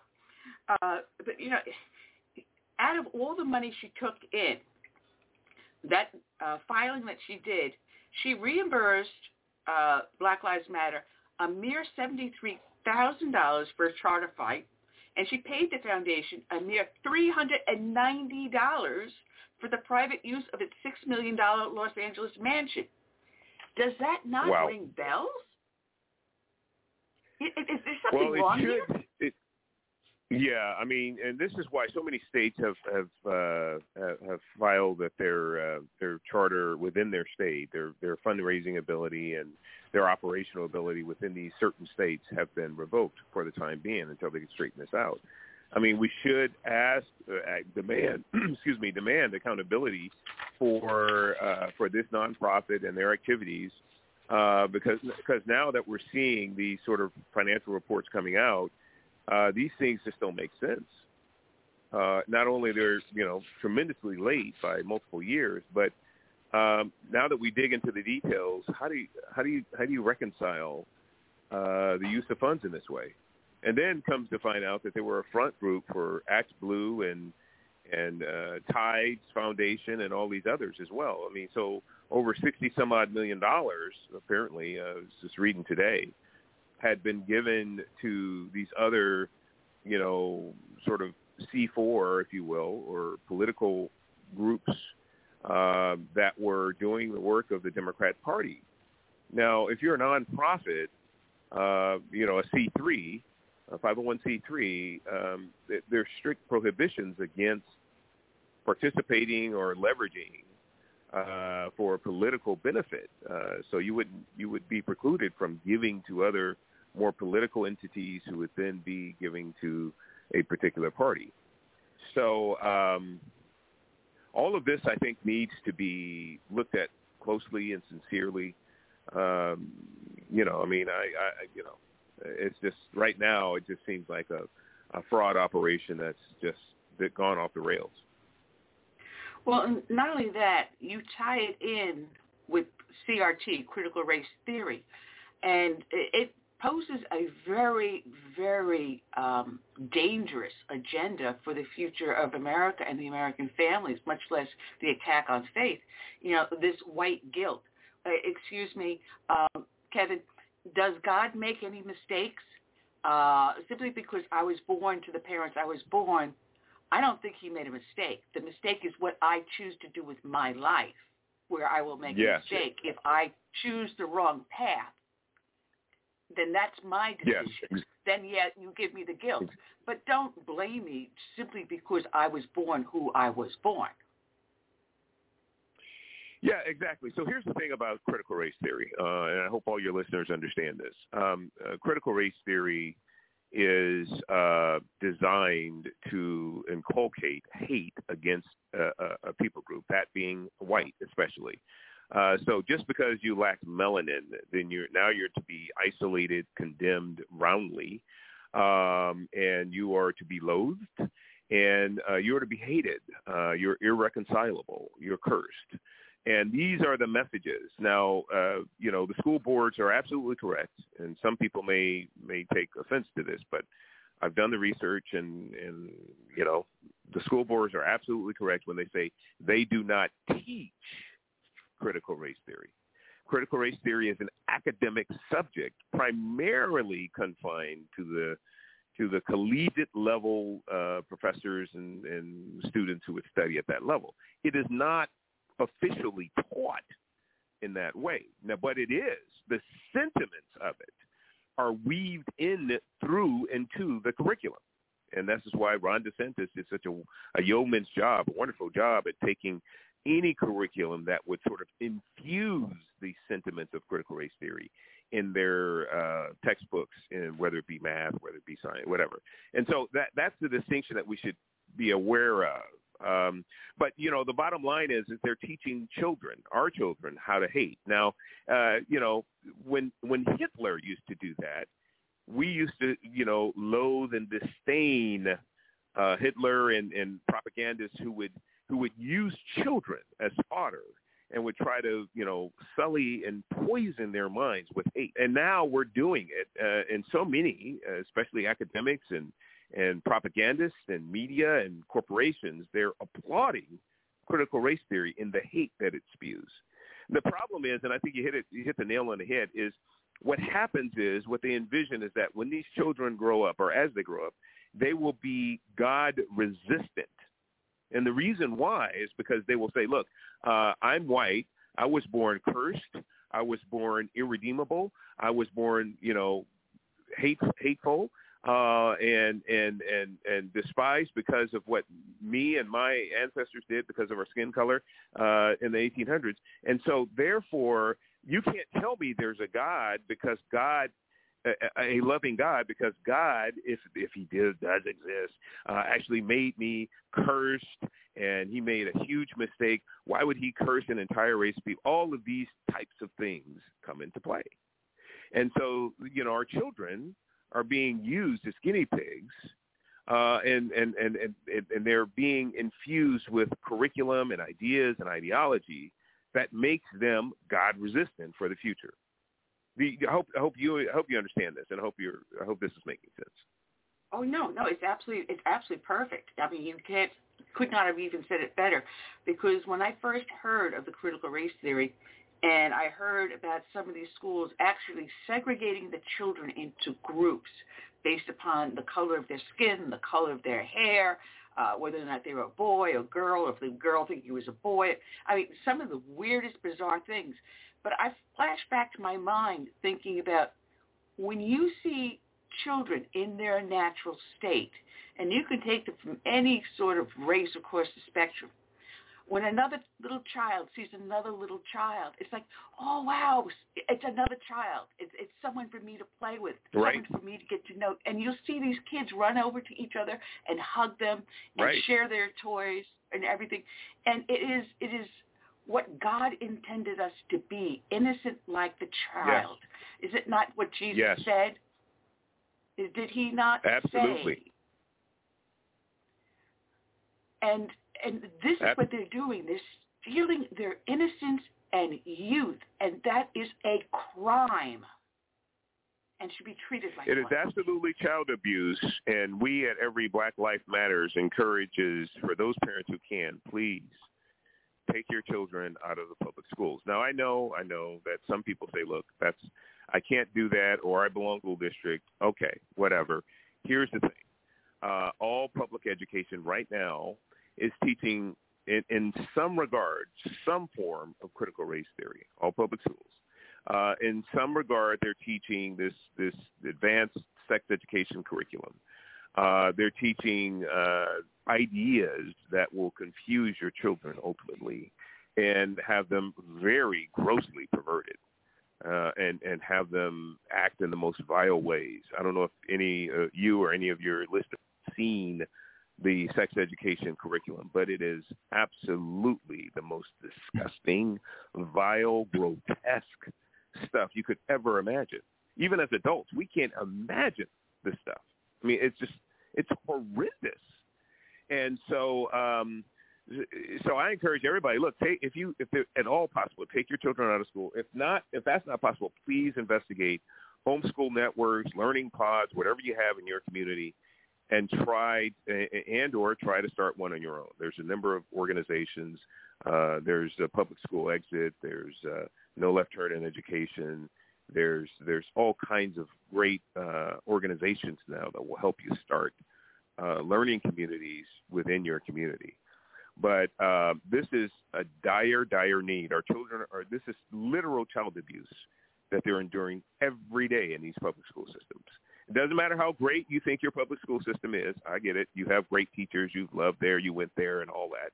This is not about that. This is about your children right now, today, and what they're being taught.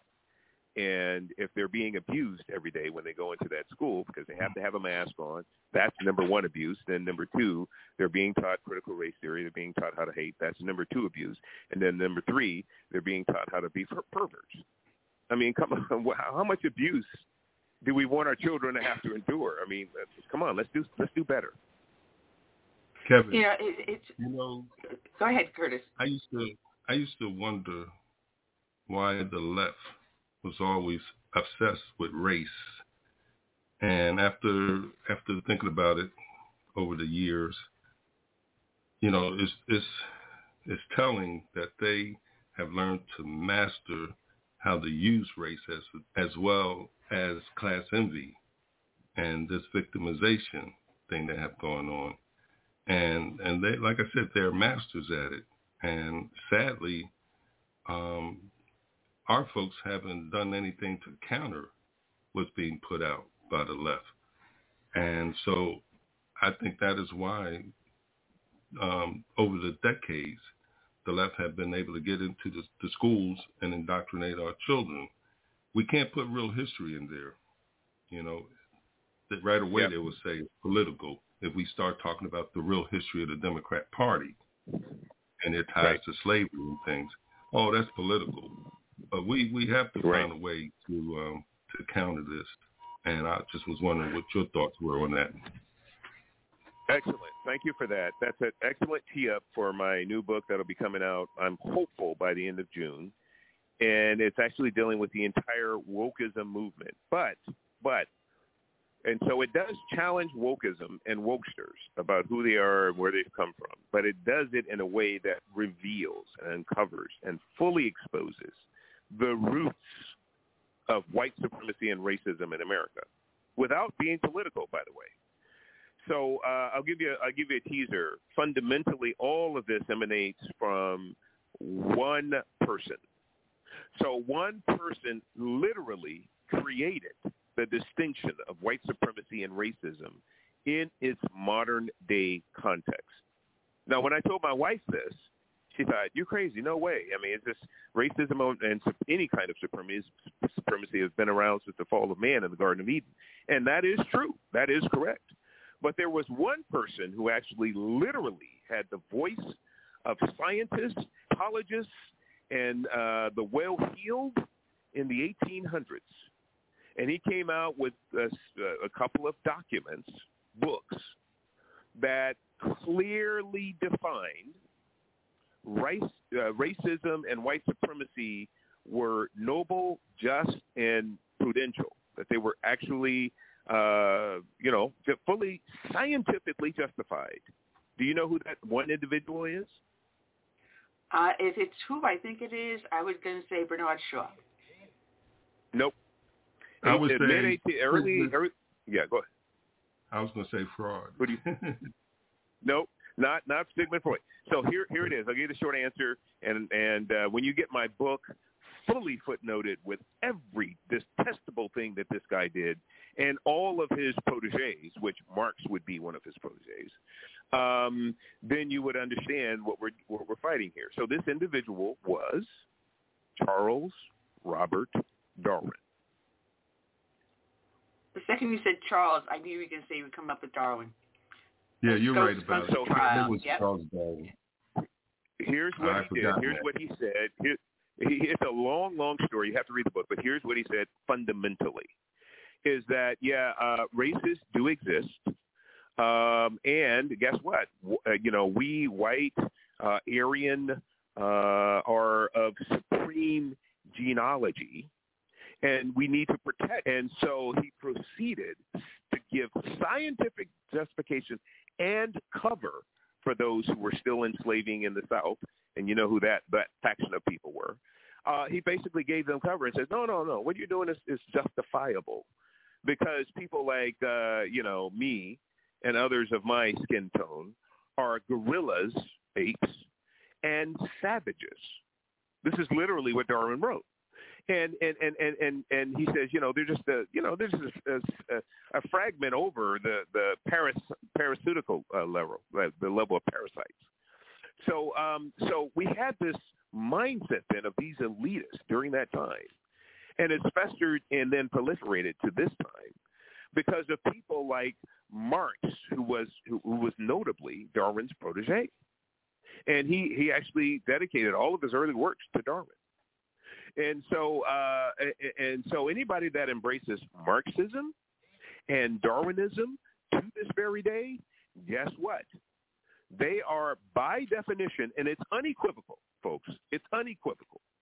You are, by definition, a white supremacist and a racist, and you can't escape it unless you do as I do and say, "Look, I publicly renounce and denounce." Darwin, Darwinism, Marx, Marxi- Marxism, any any of their ideologies, I reject wholeheartedly. Now, when when we lay that at the feet of our lawmakers and all of these uh, friends, quote unquote, um, they'll have a clear choice. Look, here's here's what the, your boys, Marx and Darwin and and Margaret Sanger and uh, Francis Galton and all these folks did. So here you go. This is what they said. Now you have a choice. Uh, if you want, if you don't want to be a Marxist, uh, and, and, I mean, if you don't want to be a racist or a white supremacist, guess what? Do what I did. Publicly denounce them right here, right now. And and you know Absolutely. that our friends will not do that. And so they'll have to wear that label on them. But we have to get adept at putting the label on them as they put it on us. But we won't do it unjustifiably. See, they just cast aspersions. We'll be able to say, no, no, no, no. Based on the definition, you're following an ideology that is racist and white supremacist. I've given you, uh, you know, verse and, and, and, and letter and verse. So you choose to continue to follow this. Guess what? You have to wear this label. You're the white supremacist. You're the racist. Period. Hard stop. And so our lawmakers, so I am coming out with a document that's going to allow our lawmakers, allow us as parents and activists at our school boards to bring this issue up with real justification, no casting broad aspersions. We are going to be able to ferret out who is sincere about racism and who is not. If they still adopt and embrace Marxism in any way, shape, or form, guess what? They're not sincere. They're useful idiots, and uh, they're carrying the water for white supremacy and racism in America. Now, here we go. Here's here's a poser for you. All right. Person's uh, the individual happens to be a Marxist. They happen to be black. They happen to follow Black Lives Matter and crit- critical race theory. Oh, but I'm black. I can't be a racist. Really? Yeah, uh, you, you're black, but you can't be a racist because you. Here, here, here's what we have to remember. Right now, they say even if there's a curriculum in our school that has white people that have participated in the writing of it, like you know English and math, they're even trying to say uh, that we have to cancel it because of white supremacy. So um, uh, basically, what we're going to be able to say is, look, uh, look, if if I was an adherent or uh, fully subscribed to ideology of of uh, David Duke or any other notable white supremacist or racist in, in America, you would easily be able to to, to label me uh, a white supremacist or racist. So, if you, irrespective of what color you are, if you subscribe to the very white supremacy and racism that you supposedly are standing against, um, you there, it, you can't escape the distinction because you're actively participating in proliferating it. You are a white supremacist or a racist, and or a racist, and uh, and, and and so it's it's just it's just that simple. Now, if you want to escape that label, great. Do what I did. Reject Marxism, reject Darwinism in any way, shape, or form as it exists wherever it exists today, and and and let's look together for any agencies uh, or entities that continue to embrace these, uh, you know, these these these these types of ideologies. And, and so, um, and this is this is where we're going to have to bring it. And so, we're going to make it easier for parents to stand up to school boards. We're going to make it. This book is. We're going to make it easier for individuals to stand up to employers and say, "Look, uh, our corporation is on the wrong track, and this is why." Uh, we we've gone woke with these types of things. And, and, and did you did you hear what you know so and so actually wrote, said, and and stood for, and blah blah blah. So we'll be able to do that really really quickly and give people chapter and verse where they could find actual quotes, footnotes, and everything else, and actually hold people accountable for, for continuing to try to proliferate this uh, demonic, evil, uh, hostile uh, ideology that continues to proliferate across America. Well, you're going to have, have to have Jackie send me a, a galley copy for me to review and then have you back on the show uh, before the book gets released and help promote it. You yeah, I, uh, I actually. You just put yourself out there. Yeah, I, I, I am, I am, and, and I tell you what, you are going to. It's going to blow your mind because as I was writing it, I didn't really know where to, what to expect or how where it would go, but it is absolutely mind blowing. It's captivating uh, it's compelling, and it leaves no room for people to sort of wiggle out and say, "Well, I'm really not," you know. Uh, uh no, no, you are, you are. You have to own it. Uh, now, you there's a way out. Just do what I did and, and renounce and denounce, and stand with me as we go forward. Um, you know, uh, people, you know, people who are who are hysterical about what's happening with the Supreme Court right now. Um, those are what what uh, Vladimir Lenin deemed useful idiots. These are people that um, that want that demand the right to summarily murder babies in the room, uh, even as the main uh, you know purveyors of this are those who would uh, uh, who have specifically targeted the black community for extermination. This is Margaret Sanger's exact quote. Uh, we don't want the word to get out, but we want to thoroughly exterminate the Negro population. This is Margaret Sanger, founder of Planned Parenthood. While these people are uh, hysterical and shrill about, uh, you know, potential demise of Roe v. Wade, uh, they're standing on the backs of white supremacy, eugenicism, racists, and all of that. And these are uh, people who would ideologically say, "I'm not a racist." This is this is what you know. Again, Vladimir Lenin deemed useful idiots, people who are so smitten by their ideology, they can't think straight about principles, uh, about prudence, about logic, uh, and rationality. These are people that are driven by ideology, and so those are useful idiots, lots of them. And but hopefully this book will help wake them up too. Well, hopefully it does. Uh, because right now, RevCom, which is the Revolutionary Communist Party of America, is planning a massive protest. And I believe the date is the 26th of this month, uh, where they're looking for doing massive um, protests.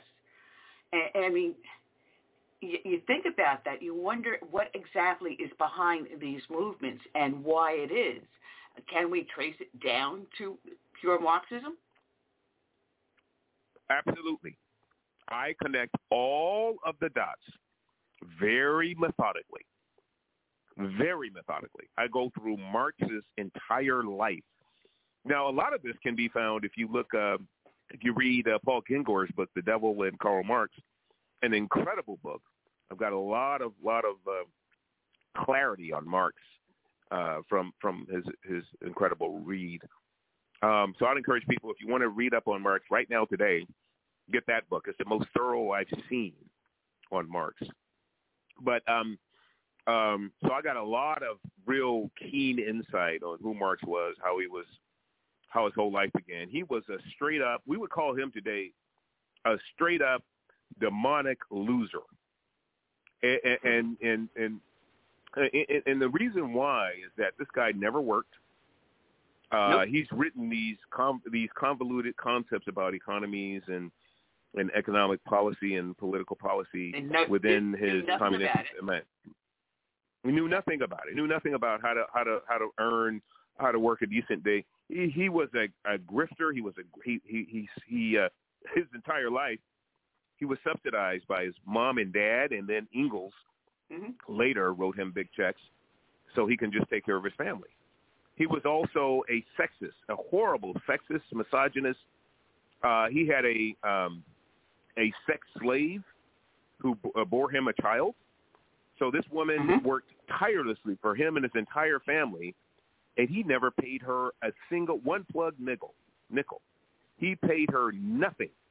Her entire existence with him and his family was he worked day and night slaving over them. Instead, he bedded her down multiple times and got her pregnant, and then really did not ever publicly uh, accept the the the you know the his progeny that came from that. Yeah, but anyway, um, he was a so this guy was not only a loser, a graft, a grift, you know, who subsisted on grift, graft from his family, but he was a sexist, a misogynist, a sex a sex slave uh, guy. Even before sex slave was even a thing, this guy did it, and um, and then he wrote these papers that, and then he was a grotesquely racist. Uh, so his one of his son-in-laws was from Cuba, and he just happened to have dark skin, but he was Cuban, and uh, and Marx was was was was adamant that you know called him the N word multiple times and said, why do you have that N word? Why did you end up marrying a blah blah blah to his daughter? And um, so he and Engels were both grotesque racists and they were eugenicists. They they absolutely believed in the master race. They absolutely believed having blacks around would taint the pure gene pool, as their pro, as their mentor told them, uh, Darwin. So these are things about Marx that we have to understand. And then the other thing is that he was a virulent atheist. His primary goal, he says, look, these philosophies I've written about, about economies and pol- political and all of that, that's fine. But my number one goal is to dethrone God. That was his goal in life. He hated the notion of God. He wanted to dethrone God. And so he says, ultimately in my dream, I want Marxist revolutionaries to cover the planet. And this is our own religion, communism. And I'm, I'm horribly paraphrasing here, but this is what Marx was all about. And he said this, he stood on it, and he wholeheartedly believed it with his whole heart. And this is what these Marxist buffoons, these useful idiots out there who ascribe to Marxism, and I don't care what color they are. Uh, Ibram X. Kendi, I understand he's he, he he believes Marxism is the way to go. Uh, Robin DiAngelo, she's she's uh, firmly Marxist supposedly. And here's the other thing I want people to understand: Why do these people who firmly assert Marxism continue to work and, and thrive in capitalist uh, in capitalist ways. Yeah, I understand Kendi won't go anywhere for less than forty thousand dollars. I understand uh, uh, DiAngelo won't talk to you on Zoom or go to your organization for less than fifteen thousand. Now we're talking for an hour. This is not for a day or a weekend, or this is for one hour. So these people who purport to be Marxists, where everybody gets to share the wealth and all this, they continue to break, rake in millions of dollars a year.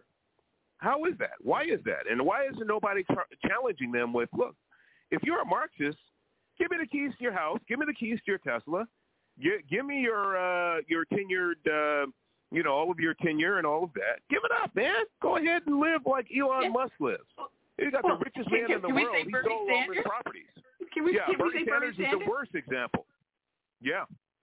No, Bernie Sanders is worst example. But what I'm saying is, yeah, what I'm saying is, even Elon Musk, the richest man in the world, he says, "Look, I'm going to give up my houses and stuff." He says, "All this is foolishness. I'm going to give it up, and uh, I'll live like a nomad." So you got the richest man in the world who is willing to give up all of his mansions, over seventy million dollars worth of houses, mansions, and all that stuff. And uh, now he lives, you know, he, when he travels to the, you know, California and this and that, he calls up Larry Ellison and all the other, uh, you know, technocrats here and say, look, hey, can I, can I cop a squat on your, uh, your sofa tonight? And so, uh, you know, these people, uh, you know, so so he shows us that it is possible, even if you're raking in the dough, that if you're sincere, you can actually give up your your, your possessions.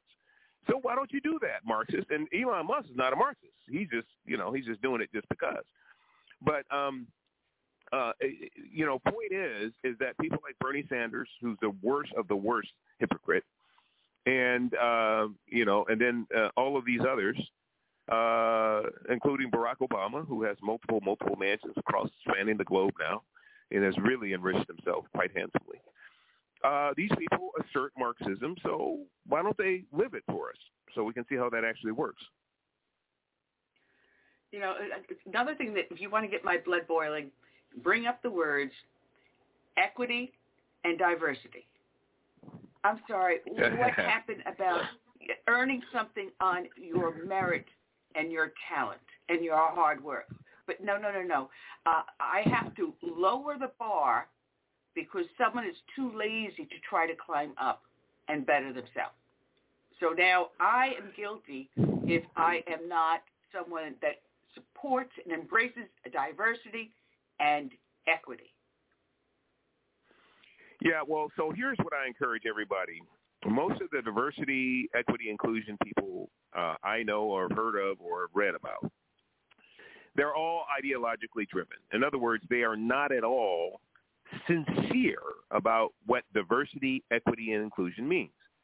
So I, I you know, I've written uh, an article or two actually about this, and I encourage everybody to challenge every DEI officer you know, because if they say they're all about diversity, uh, which means that you would al- allow any and everybody to the table, they're all about inclusion, which means they're all about making sure there are people, uh, you know, of, of multiple ethnicities at the table. And then they're all about equity, which means that at the very least, well, in their minds, they mean that irrespective of your skills, talents, and abilities, we're going to have the same outcome, and that's that's wretched. It's it's it's preposterous. It's uh, unethical. But but let's just take them at their word that that's what they that that's what they mean. If that's true, every single one of the DEI officers on the planet should stand with us against the uh, racist scheme to proliferate black communities up to 90% now uh, with these abortuaries, namely Planned Parenthood and all the other abort, uh, abort, uh, abortuariums uh, that make that, that are planted strategically in the black community so we don't interrupt the elitist gene pool. So if they're sincere about diversity, guess what? You should be concerned that Planned Parenthood is trying to prevent blacks, more blacks from being born if you're con- disproportionately. If you're concerned about uh, inclusion, guess what? You should absolutely demand that every black baby has the opportunity to be born. If you're at least concerned about, at some level, about equity, that means that we don't have the right to prevent babies from being born. They deserve the same outcome that we have the privilege of living day to day. So their whole scheme is is is is is completely um, irreconcilable to facts, logic, reason, prudence, rationality, the ideological. If you're not a left progressive, you can't be a DEI uh, person.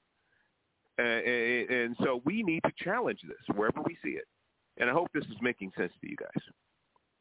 Oh, absolutely, absolutely. You know, I find it insulting that someone cannot, based upon their merit, and their qualifications achieve what they choose in life. I mean, you're not guaranteed. There is no guarantee of happiness, but you have the right to pursue it. And you have the right to fail too, but you also have the right to succeed as long as you're honest about pursuing it. So I would say that is more equitable than by saying, well, I have to give you the position because you just are too stupid to obtain it on your own. That is insulting. Right. It is insulting. It should be insulting to everybody. It should be against the law. Uh, people should be should rise and fall based on their own skills, talents, and abilities. This is how we learn. This is how we perfect our, our craft and become even more skilled at what we do.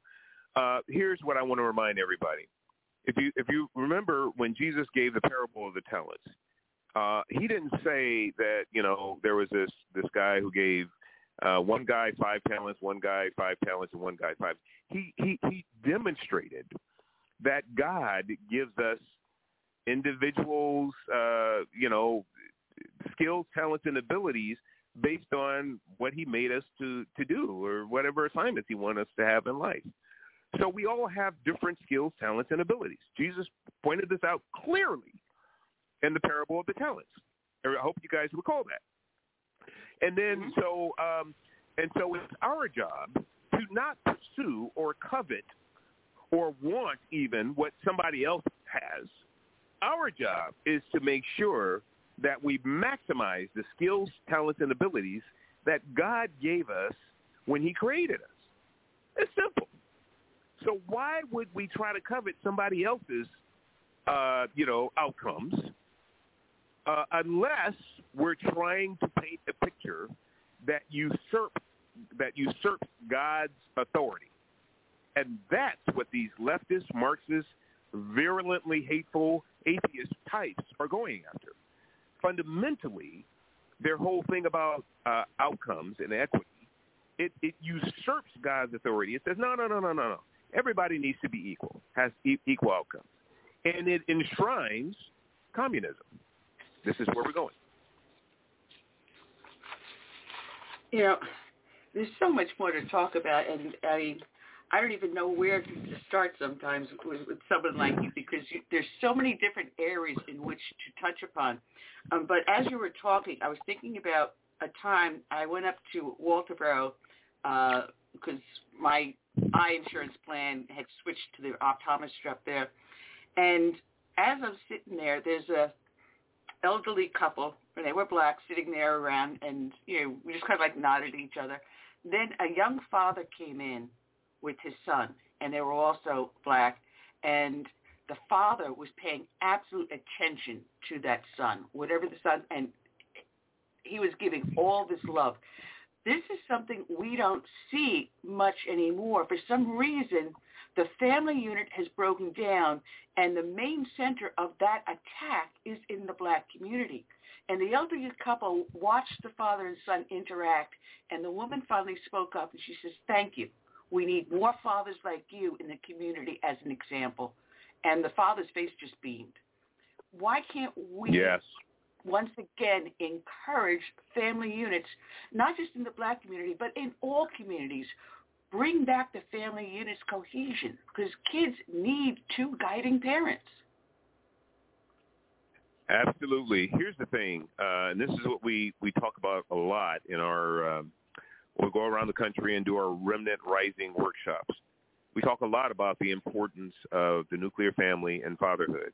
If we ever want to uh, change the trajectory of crime and poverty in America, and it, irrespective of the specific ethnicity or community that you're coming from, uh, if we want to change the trajectory of poverty and crime, we must uh, encourage uh, the nuclear family. We must encourage that fathers remain connected at the very least to their children. Ideally, they would marry uh, the mother of their children, but we know with this hookup culture, when you have you know multiple babies from different people, it's it's kind of difficult. But but remain connected to them because this is this is how children get a certain amount of our, their identity uh, and and uh, a certain amount of, of, of uh, feeling uh, affirmation uh, from uh, their fathers. And so it's it's it, we're at a critical stage with with with so many people joining gangs and joining mobs, riotous mobs in the street, because they're still searching for identity and affirmation, and they need to belong to a larger clique, if you will. But if we had a father, uh, they would have their identity. They know exactly who they came from. Uh, you know, and and and who's a part of their you know uh, family uh, tree, uh, and they would have affirmation of a father who is going to encourage a child. Look, just just do your best. Keep going. You can do this. Get out of school. Uh, do the right thing. Uh, don't be like me, who who who who you know is is a wandering uh, a rolling stone and have you, you know do be the next generation. Do, be better than me. Um, and encourage your kids to take you know to take a better uh, a better path. And so, uh, because we don't have that, we have rampant crime, rampant poverty, and uh, social anthropologists actually confirmed this. They said we could reduce crime and poverty up to 70% if fathers remain connected with their children and if we had school choice programs, we had alternate learning programs. So we should, with all zeal, pursue those two and see what a difference these it would make in our communities. And you know, you're right. Um, I'm from Philadelphia, and every time I go there, you know, I grew up there, I was born there. It's discouraging because um, a lot of people, as you say, families are missing the father figure, and and with that, another problem is there's no moral compass that these folks are yep. exposed to so they're out in the streets. They they're on drugs. Some of them. Um, they're very agitated, very angry at society, and that's because all they hear from the left is a lot of hatred. You know, um, and yep. it's it's it's to the point where I go visit Philadelphia, and I'm happy when I leave, but you know I do my best to try to open the eyes of those family members and friends I have there about what's going on and about the failed policies of the left and who's behind a lot of this stuff that's going on that's bringing down this society. And frankly, I, I am surprised that a lot of my Democrat relatives and friends are going to vote Republicans uh, because uh, I'm opening their eyes. And right now it's really hitting them where it hurts in the pocketbook. So Absolutely. I think it's a great I think this is a great opportunity for us to, to further distinguish how we are a little more different than that other party that they they've been beholden to for all these decades. Absolutely. Look at look at that. Look at the death and destruction that that party is causing right now. We have the oh, yeah. debacle in Afghanistan. Tens of thousands of our American citizens still there and being horribly abused or beheaded in the most uh, horrendous ways. Then we have uh, all of the death and carnage that have come from high crime rates because we have no cash bail, um, and, uh, and and we've funded large uh, a, lar- a large percentage of our urban police departments. Then we have inflation. Um, we're paying double now, literally double, and, and, and for gas uh, to fill up our, our cars and trucks to get from point A to point B. Uh, then we have the abuse of critical race theory being enshrined within our federal government and encouraged throughout society. This hateful ideology is trying is trying is, is becoming mainstreamed and it starts at the head. It starts with the president of the United States. And then we have um, and then we have the price of food. And then we have baby food. And then we have, you know, a, an impending recession. Then we have food shortages that they're telling, they're warned us about. You know, even Biden himself said, look, prepare, we're going to have food shortages this summer. All of this stuff is preventable and predictable if we had people who were sincere about moving America forward. Right now, that party is not sincere about that.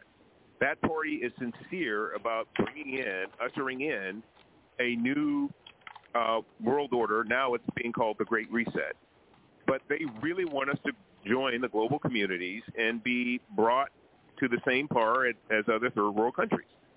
and you, you can't deny, you can't say, well, it's just bad, you know, it's just bad luck. It's just we kind of we have a guy in there and he's kind of incompetent. No, you couldn't be this bad, even if you were inco- an incompetent. This is planned. This is by design. This is this party that is taking us there. And I hate to talk about party politics in that way because I'm not ideologically driven one side or the other.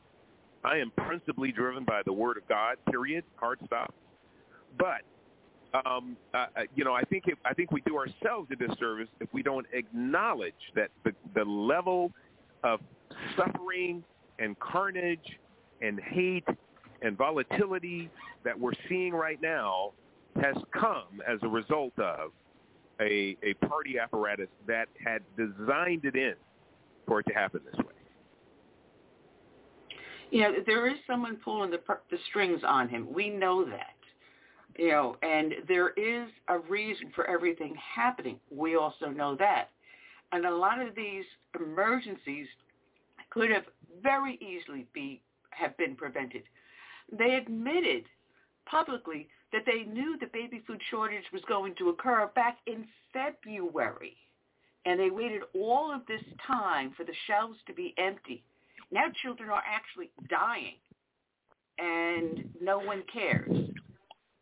You know, yep. they, they say, well, don't don't make home Except, formula. So, yeah, so you know what they did? They knew the baby shortage formula, uh, the baby formula shortage was coming. So here's what they did. They're trying to protect their real rear guard so they bring they bring pallets and pallets of formula down to the southern border, and make Right. sure that that's available for all of the the folks coming across the border, and not for us American citizens. So we know who their their their prized possession is. Those who are above the law, those who they will protect at all costs. It is not us Americans. It, it's those that come through our southern border from many parts of the world and uh, you know those they they think that they could um, deceive long enough to make them part of their their party and ho- hopefully allow them to maintain power and authority over us Americans. But I, I'm, I'm with you. Now is the wake up call. We have a lot of Democrats that are saying, "Look, I'm through with this. You guys are playing us. Uh, my eyes are open now. I see what what's what, and I'm not going to go for the okey doke this time." And uh, we just need to pray that even more eyes will be open. Well, we need people more like Kyrsten Sinema. We need more people like Joe Manchin. I mean, it's not your daddy's Democratic Party anymore. It is something that is completely unrecognizable. There is no longer where uh, Reagan would have a kitchen cabinet and sit down with Tip O'Neill and hammer things out. Men on either side of the political spectrum, but being able to work things out and bring America forward. We don't have that anymore. The the conversation and having a civil conversation. Instead, we are told what to think and what we do, and if we don't walk lockstep, then we are domestic terrorists. The moms and dads Exactly. protesting at school board uh, uh, meetings are domestic terrorists. Moms for Liberty are being investigated and harassed by the FBI what they did to us with the Tea Party starting in 2010 to 2012. Now, I've managed to survive since 2009. I still hold my meetings, but I did it because I didn't become a 501c3. I kept us as a loosely group of friends. So they can't attack me, but everyone else around me is gone. And unless Yeah. you know how to game the system, they will tear you down and apart.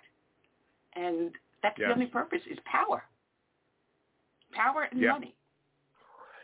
So there is a lot of work to do. Um, I'm hopeful and prayerful that um, we'll begin to see a change in direction for America uh, with this impending election and all of the things in between. I just hope that we can last long enough as a sovereign country. We have this thing coming up next week that Biden is uh, absolutely on board with uh, giving up America's sovereignty to the World Health Organization uh, which means that they can declare a pandemic on anything and shut down our entire economy for as long as they want. They can demand that everybody in America wears a face mask everywhere for as long as they as they want. We have no more independent authority as a country to manage our affairs our, our affairs from a health perspective. Um, but once you give up the health to somebody else's authority, then literally they can shut down everything, everything. So um, we need to be praying through what's happening right now because we're in we're in a definitely a precarious state, and uh, by God's grace, we'll get through it. Well, you know, you mentioned what happened there because the NTI, which is Ted Turner, uh, along with WHO, had that massive uh, desktop scenario with the monkeypox. And that was back in March. They did the report in November. And lo and behold, just a handful of months later, we've got a guy in Boston that comes down with the monkeypox. Gee, and at the same time, Biden is getting ready to cede our sovereignty to the, the UN and WHO. Hmm, strange timing. Yet, at the same time this is all going on, the Democrats are advancing legislation for a federal background check, uh, class, uh, classes that had to be taken, registration for you to simply be able to purchase a firearm nationwide. No longer a constitutional carry, no longer state by state, but the Democrats want to make the gun law, federal gun law, to make it impossible for any American citizen to simply obtain a weapon, a firearm, legally. Yep. So disarm Yep. us, ban us. Yeah, disarm us, Silence disarm us? us while they keep. Here's the here's the thing that I uh, I'm I'm I'm encouraging everybody to think through. Let's let's put our thinking caps on and let's think this through. They have the southern borders wide open, so anybody can come through with anything. So they are coming. The drug cartels are coming through with uh, fentanyl from China. They're also coming through with human and sex trafficking. So they're they're enslaving women and young girls uh, to be sexually trafficked throughout America. Now, when you have it like that, obviously they're going to come through with weaponry. So before anybody talks to me about disarming America or undermining the Second Amendment or anything else, what I encourage all of us to say is, look, you do know that as long as you keep that border open, we're, you're just creating a black market for weapons because we're going to get weapons. Absolutely. Not we, the law-abiding people, but the criminals will. And so they're going to be fully armed while you're disarming Americans. And we should say, no, we're not going to do anything until you fully secure our border because you are Absolutely. insincere about doing anything about weapons. Well, Kevin, we got our next guest in on the line. Where can people find you, and when is your new book coming out? I'm hopeful that it'll be out by the end of June, but um, continue to check with us on the website. If you go to our website, everyblm.com, everyblm.com, go to our resources panel. Uh, you, we have all kinds of resources there for you, anti-CRT stuff, ivermectin stuff, uh, uh, exemption letter stuff. You can get that there. And then we also have a partner opportunity. Can partner with us. If you become a partner, you'll get an early copy of the book and uh, you'll get all of the heads up on the release dates and everything else. And so become a partner and uh, partner with us, support us, pray for us, and uh, let's see what we can do about changing the trajectory of America. We can do it, uh, and so let's uh, let's do it together. Go to everyblm.com and and uh, join us there. All right, Kevin. You have a blessed weekend, and thank you, and welcome you back to the show anytime. All right, thank you guys. You too. Bye bye now. All right. Kevin McGary, click on the link on the show page and go what, directly to his site. And we've got with us from the Heritage Foundation, a little late but always welcome, uh, EJ Antoni. Good afternoon, EJ. How are you doing? I'm doing well, Annie. How are you doing? I'm having a great day today when things go right. oh, man. Um, you're, you are see if I can get this correctly, a research fellow for the Regional Economics in the Center for Data Analysis at the Heritage Foundation. I got that all in one full mouthful. Wow. I know it, it's a lot. Uh, and one of the things we've been discussing with some of our guests today was education. And the big thing is that's going around is that Congress and this administration wants to do a massive debt forgiveness for college student loans. Why is that not such a good idea? Well, we have to remember that forgiveness is just a euphemism in this case. It really means taxpayer funded. So it's not that these loans all of a sudden vanish into thin air as Biden snaps his fingers. Instead, what happens is the federal government assumes the debt, which is great, except that the federal government doesn't actually have any money. It only has your and my money after it takes it from us. So because the only way that these loans can then be paid off is by an increase in taxes, that's exactly how we need to see this idea of student loan forgiveness. It's a future tax increase. But the other thing that, that's really, frankly, insidious about this is you are asking people who on average make less money than college graduates to pay for the debt of college graduates. You know, they want me to pay for someone who's going to a college that they probably should never have qualified for, for their degree in mm, Renaissance literature or basket weaving or twiddling their thumbs, uh, and they complain they can't get that $100,000 job uh, because they have a college degree that is absolutely useless. So they end up on the public dole, and yet they have the public pay for a worthless college education. That makes a lot of sense to you, doesn't it? Well, especially when you start thinking about how colleges and universities are already subsidized by our tax dollars, and these federal loans are also already subsidized by our tax dollars. So the fact that there's already so much federal money going into this is patently unfair. But again, it's just insult to injury when you realize that people who never even finished high school, people who make literally less than half of the average college graduate are somehow now going to be burdened with paying off the loans of those who went to college. It makes absolutely no sense. Furthermore, what about all of the people who served our country overseas in order to have the government pay for their college? Are they going to receive some kind of recompense? What about all the people who took out loans and responsibly paid those loans off? Are they going to receive anything? No, there's no provisions for them whatsoever. We are literally just incentivizing people's irresponsible behavior. So in other words, you take out a college loan, fully well intending never to pay it back because the government will forgive that.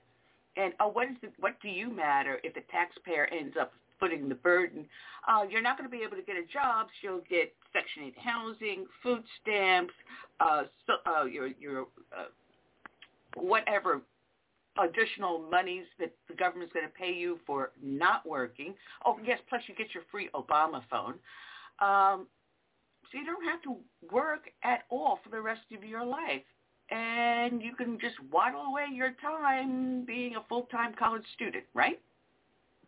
Well, you bring up a very interesting what we call moral hazard problem because as soon as the government goes ahead and forgives these loans, what are future students going to expect? The same treatment. So they will take out more loans than necessary, more loans than they can afford to pay back, with the now expectation of those loans being forgiven. And we've already seen this actually with the current student loan moratorium, wherein the loans are not accruing interest and payments are not due on those loans. And what has happened? People have come to expect that the moratorium will continue to be extended. Why? Because the president keeps extending it. Even after January, December and January, when Biden's Department of Education repeatedly warned students and promised them that there would not be another extension, you need to prepare to pay these loans back, be able to make the minimum payments, etc. What happened? They went back on their word. It's another instance of promises made, promises broken. Now, these loans are backed by financial institutions. So what incentivizes well, them? Well, no, they're actually they're actually not the... backed by financial institutions. They're actually backed by the federal government, which is, which is another important point to realize. One of the reasons why financial institutions are so ready and willing to make these loans is because they're not backing them. They're backed by the federal government, aka the taxpayer. So if you are Um, I'll use the example of Wells Fargo only because I know they are now out of the student loan business, but just as an example.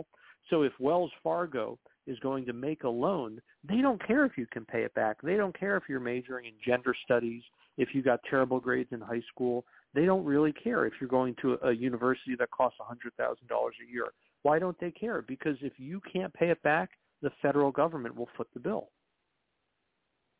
Oh, but the federal government doesn't have money, does it? Oh, wait a minute. They do have a printing press, don't they? So they can still generate money into the market, can't they? That's that's a good thing, isn't it? You hear the sarcasm well, we dripping? have, we have to remember. Yeah, yeah, you're laying laying it on pretty thick there. Uh, you have to remember though that inflation is fundamentally a tax. So if the government is going to spend money that it doesn't have, Congress can either levy a tax or the Federal Reserve can print the money, but it functions literally the exact same way. And we're seeing that right now.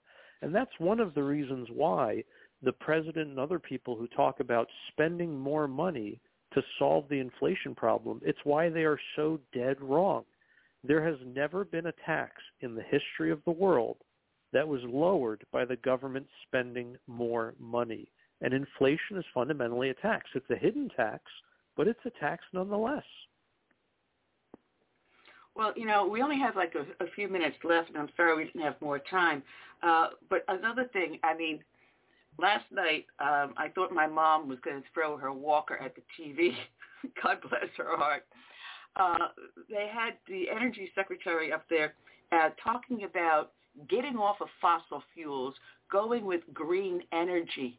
And as the veins started popping out of my neck, uh, I'm going, they want to save the environment by going to green energy, but that very same green energy produces massive toxins that destroys the very environment, the arsenic that's in the solar panels, so you can't simply dispose of them in a landfill. Uh, the uh, the psychological and other hazards by these wind farms, and I can go on and on and on. But we have to get rid of fossil fuels. Fossil fuels are bad because it creates CO2, but the more CO2 you put in the atmosphere, the greener the environment becomes because you can produce now more food and vegetation. You want to see me keep on going here on a big red? well, you know, it's, it's very interesting. It's very interesting with CO2 because there's actually a level in most parts of the world in elevation beyond which trees can't grow because the carbon dioxide just as just as we can't breathe at too high of an elevation because there's not enough oxygen present trees are the same way with carbon dioxide and that that elevation has actually increased slightly uh, you know over the last hundred years or so because of a slightly higher carbon dioxide content uh, there's also a considerable amount of evidence that shows that crop yields increase uh, you know, there really has never been a revolution in the history of man that holds a candle to what fossil fuels have done in terms of reducing poverty, not just here in the United States, but around the entire globe. And to try to shift away from that miraculous energy source without any kind of reliable replacement is to doom people to return to a much, much lower standard of living and in other parts of the world, it's not only a lower standard of living, it's a level of starvation.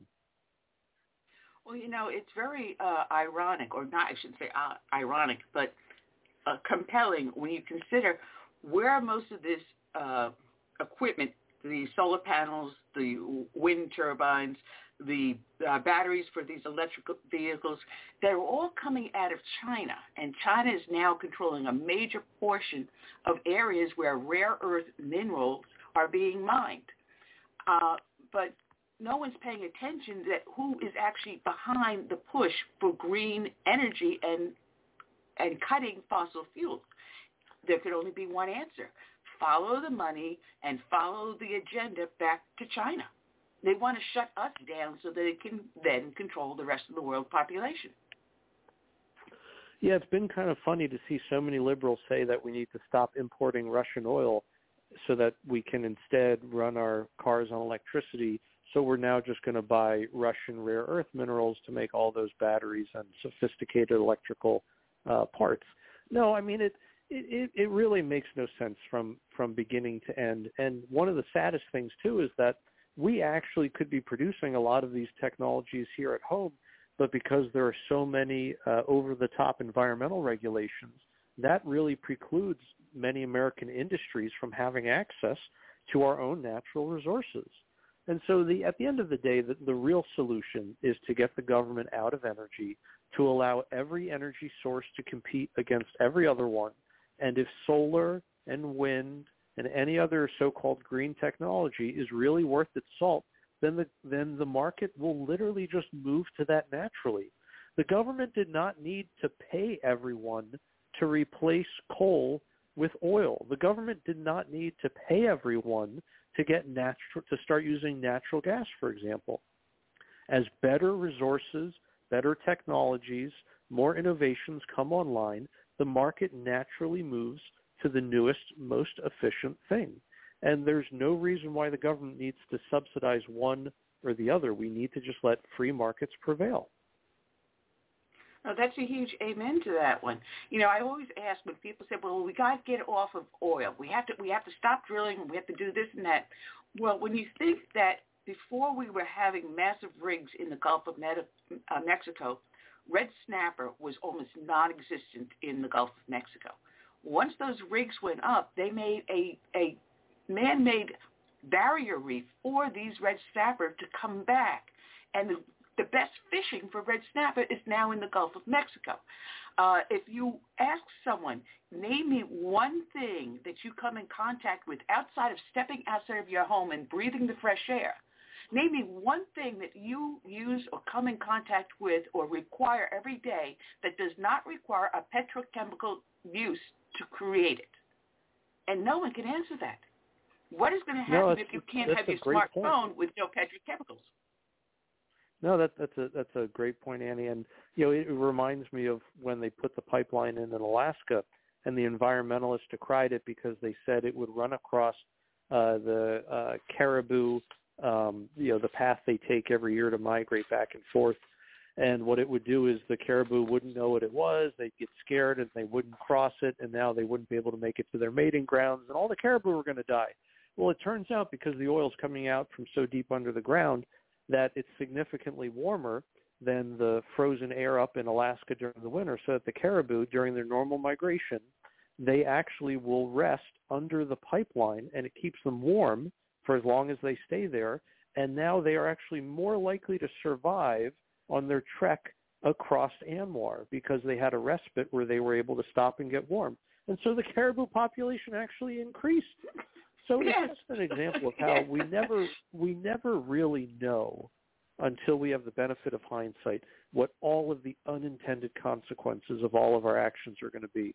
And that's one of the reasons why it, it really is nonsensical to try to put on such such completely onerous environmental regulations because we really don't know until after the fact. And yes, that means there is some risk in environmental harm. But we we have repeatedly, time and time again throughout history, shown an ability to repair any harm that we do to the environment. People really underestimate just how big the world is and how little of an impact we can have on it. Well, EJ, it has been a pleasure having you. I wish we had some more time, but we're down to our last few minutes of the show. Uh, people can find you over at heritage.org where you do some fantastic work and they can read your articles over there, correct? Yes. Thank you so much for having me. Oh, it is our pleasure. Uh, check out EJ Antonio uh, over at a nice paisano uh, over at theheritage.org. and I'm going to end the show with when the roll is called up yonder, uh, and then I will see you all. Uh, this is Law Enforcement Week, and tomorrow is Armed Forces Day, and I will see you all uh, on the flip side next week. Until then, I say good night and God bless.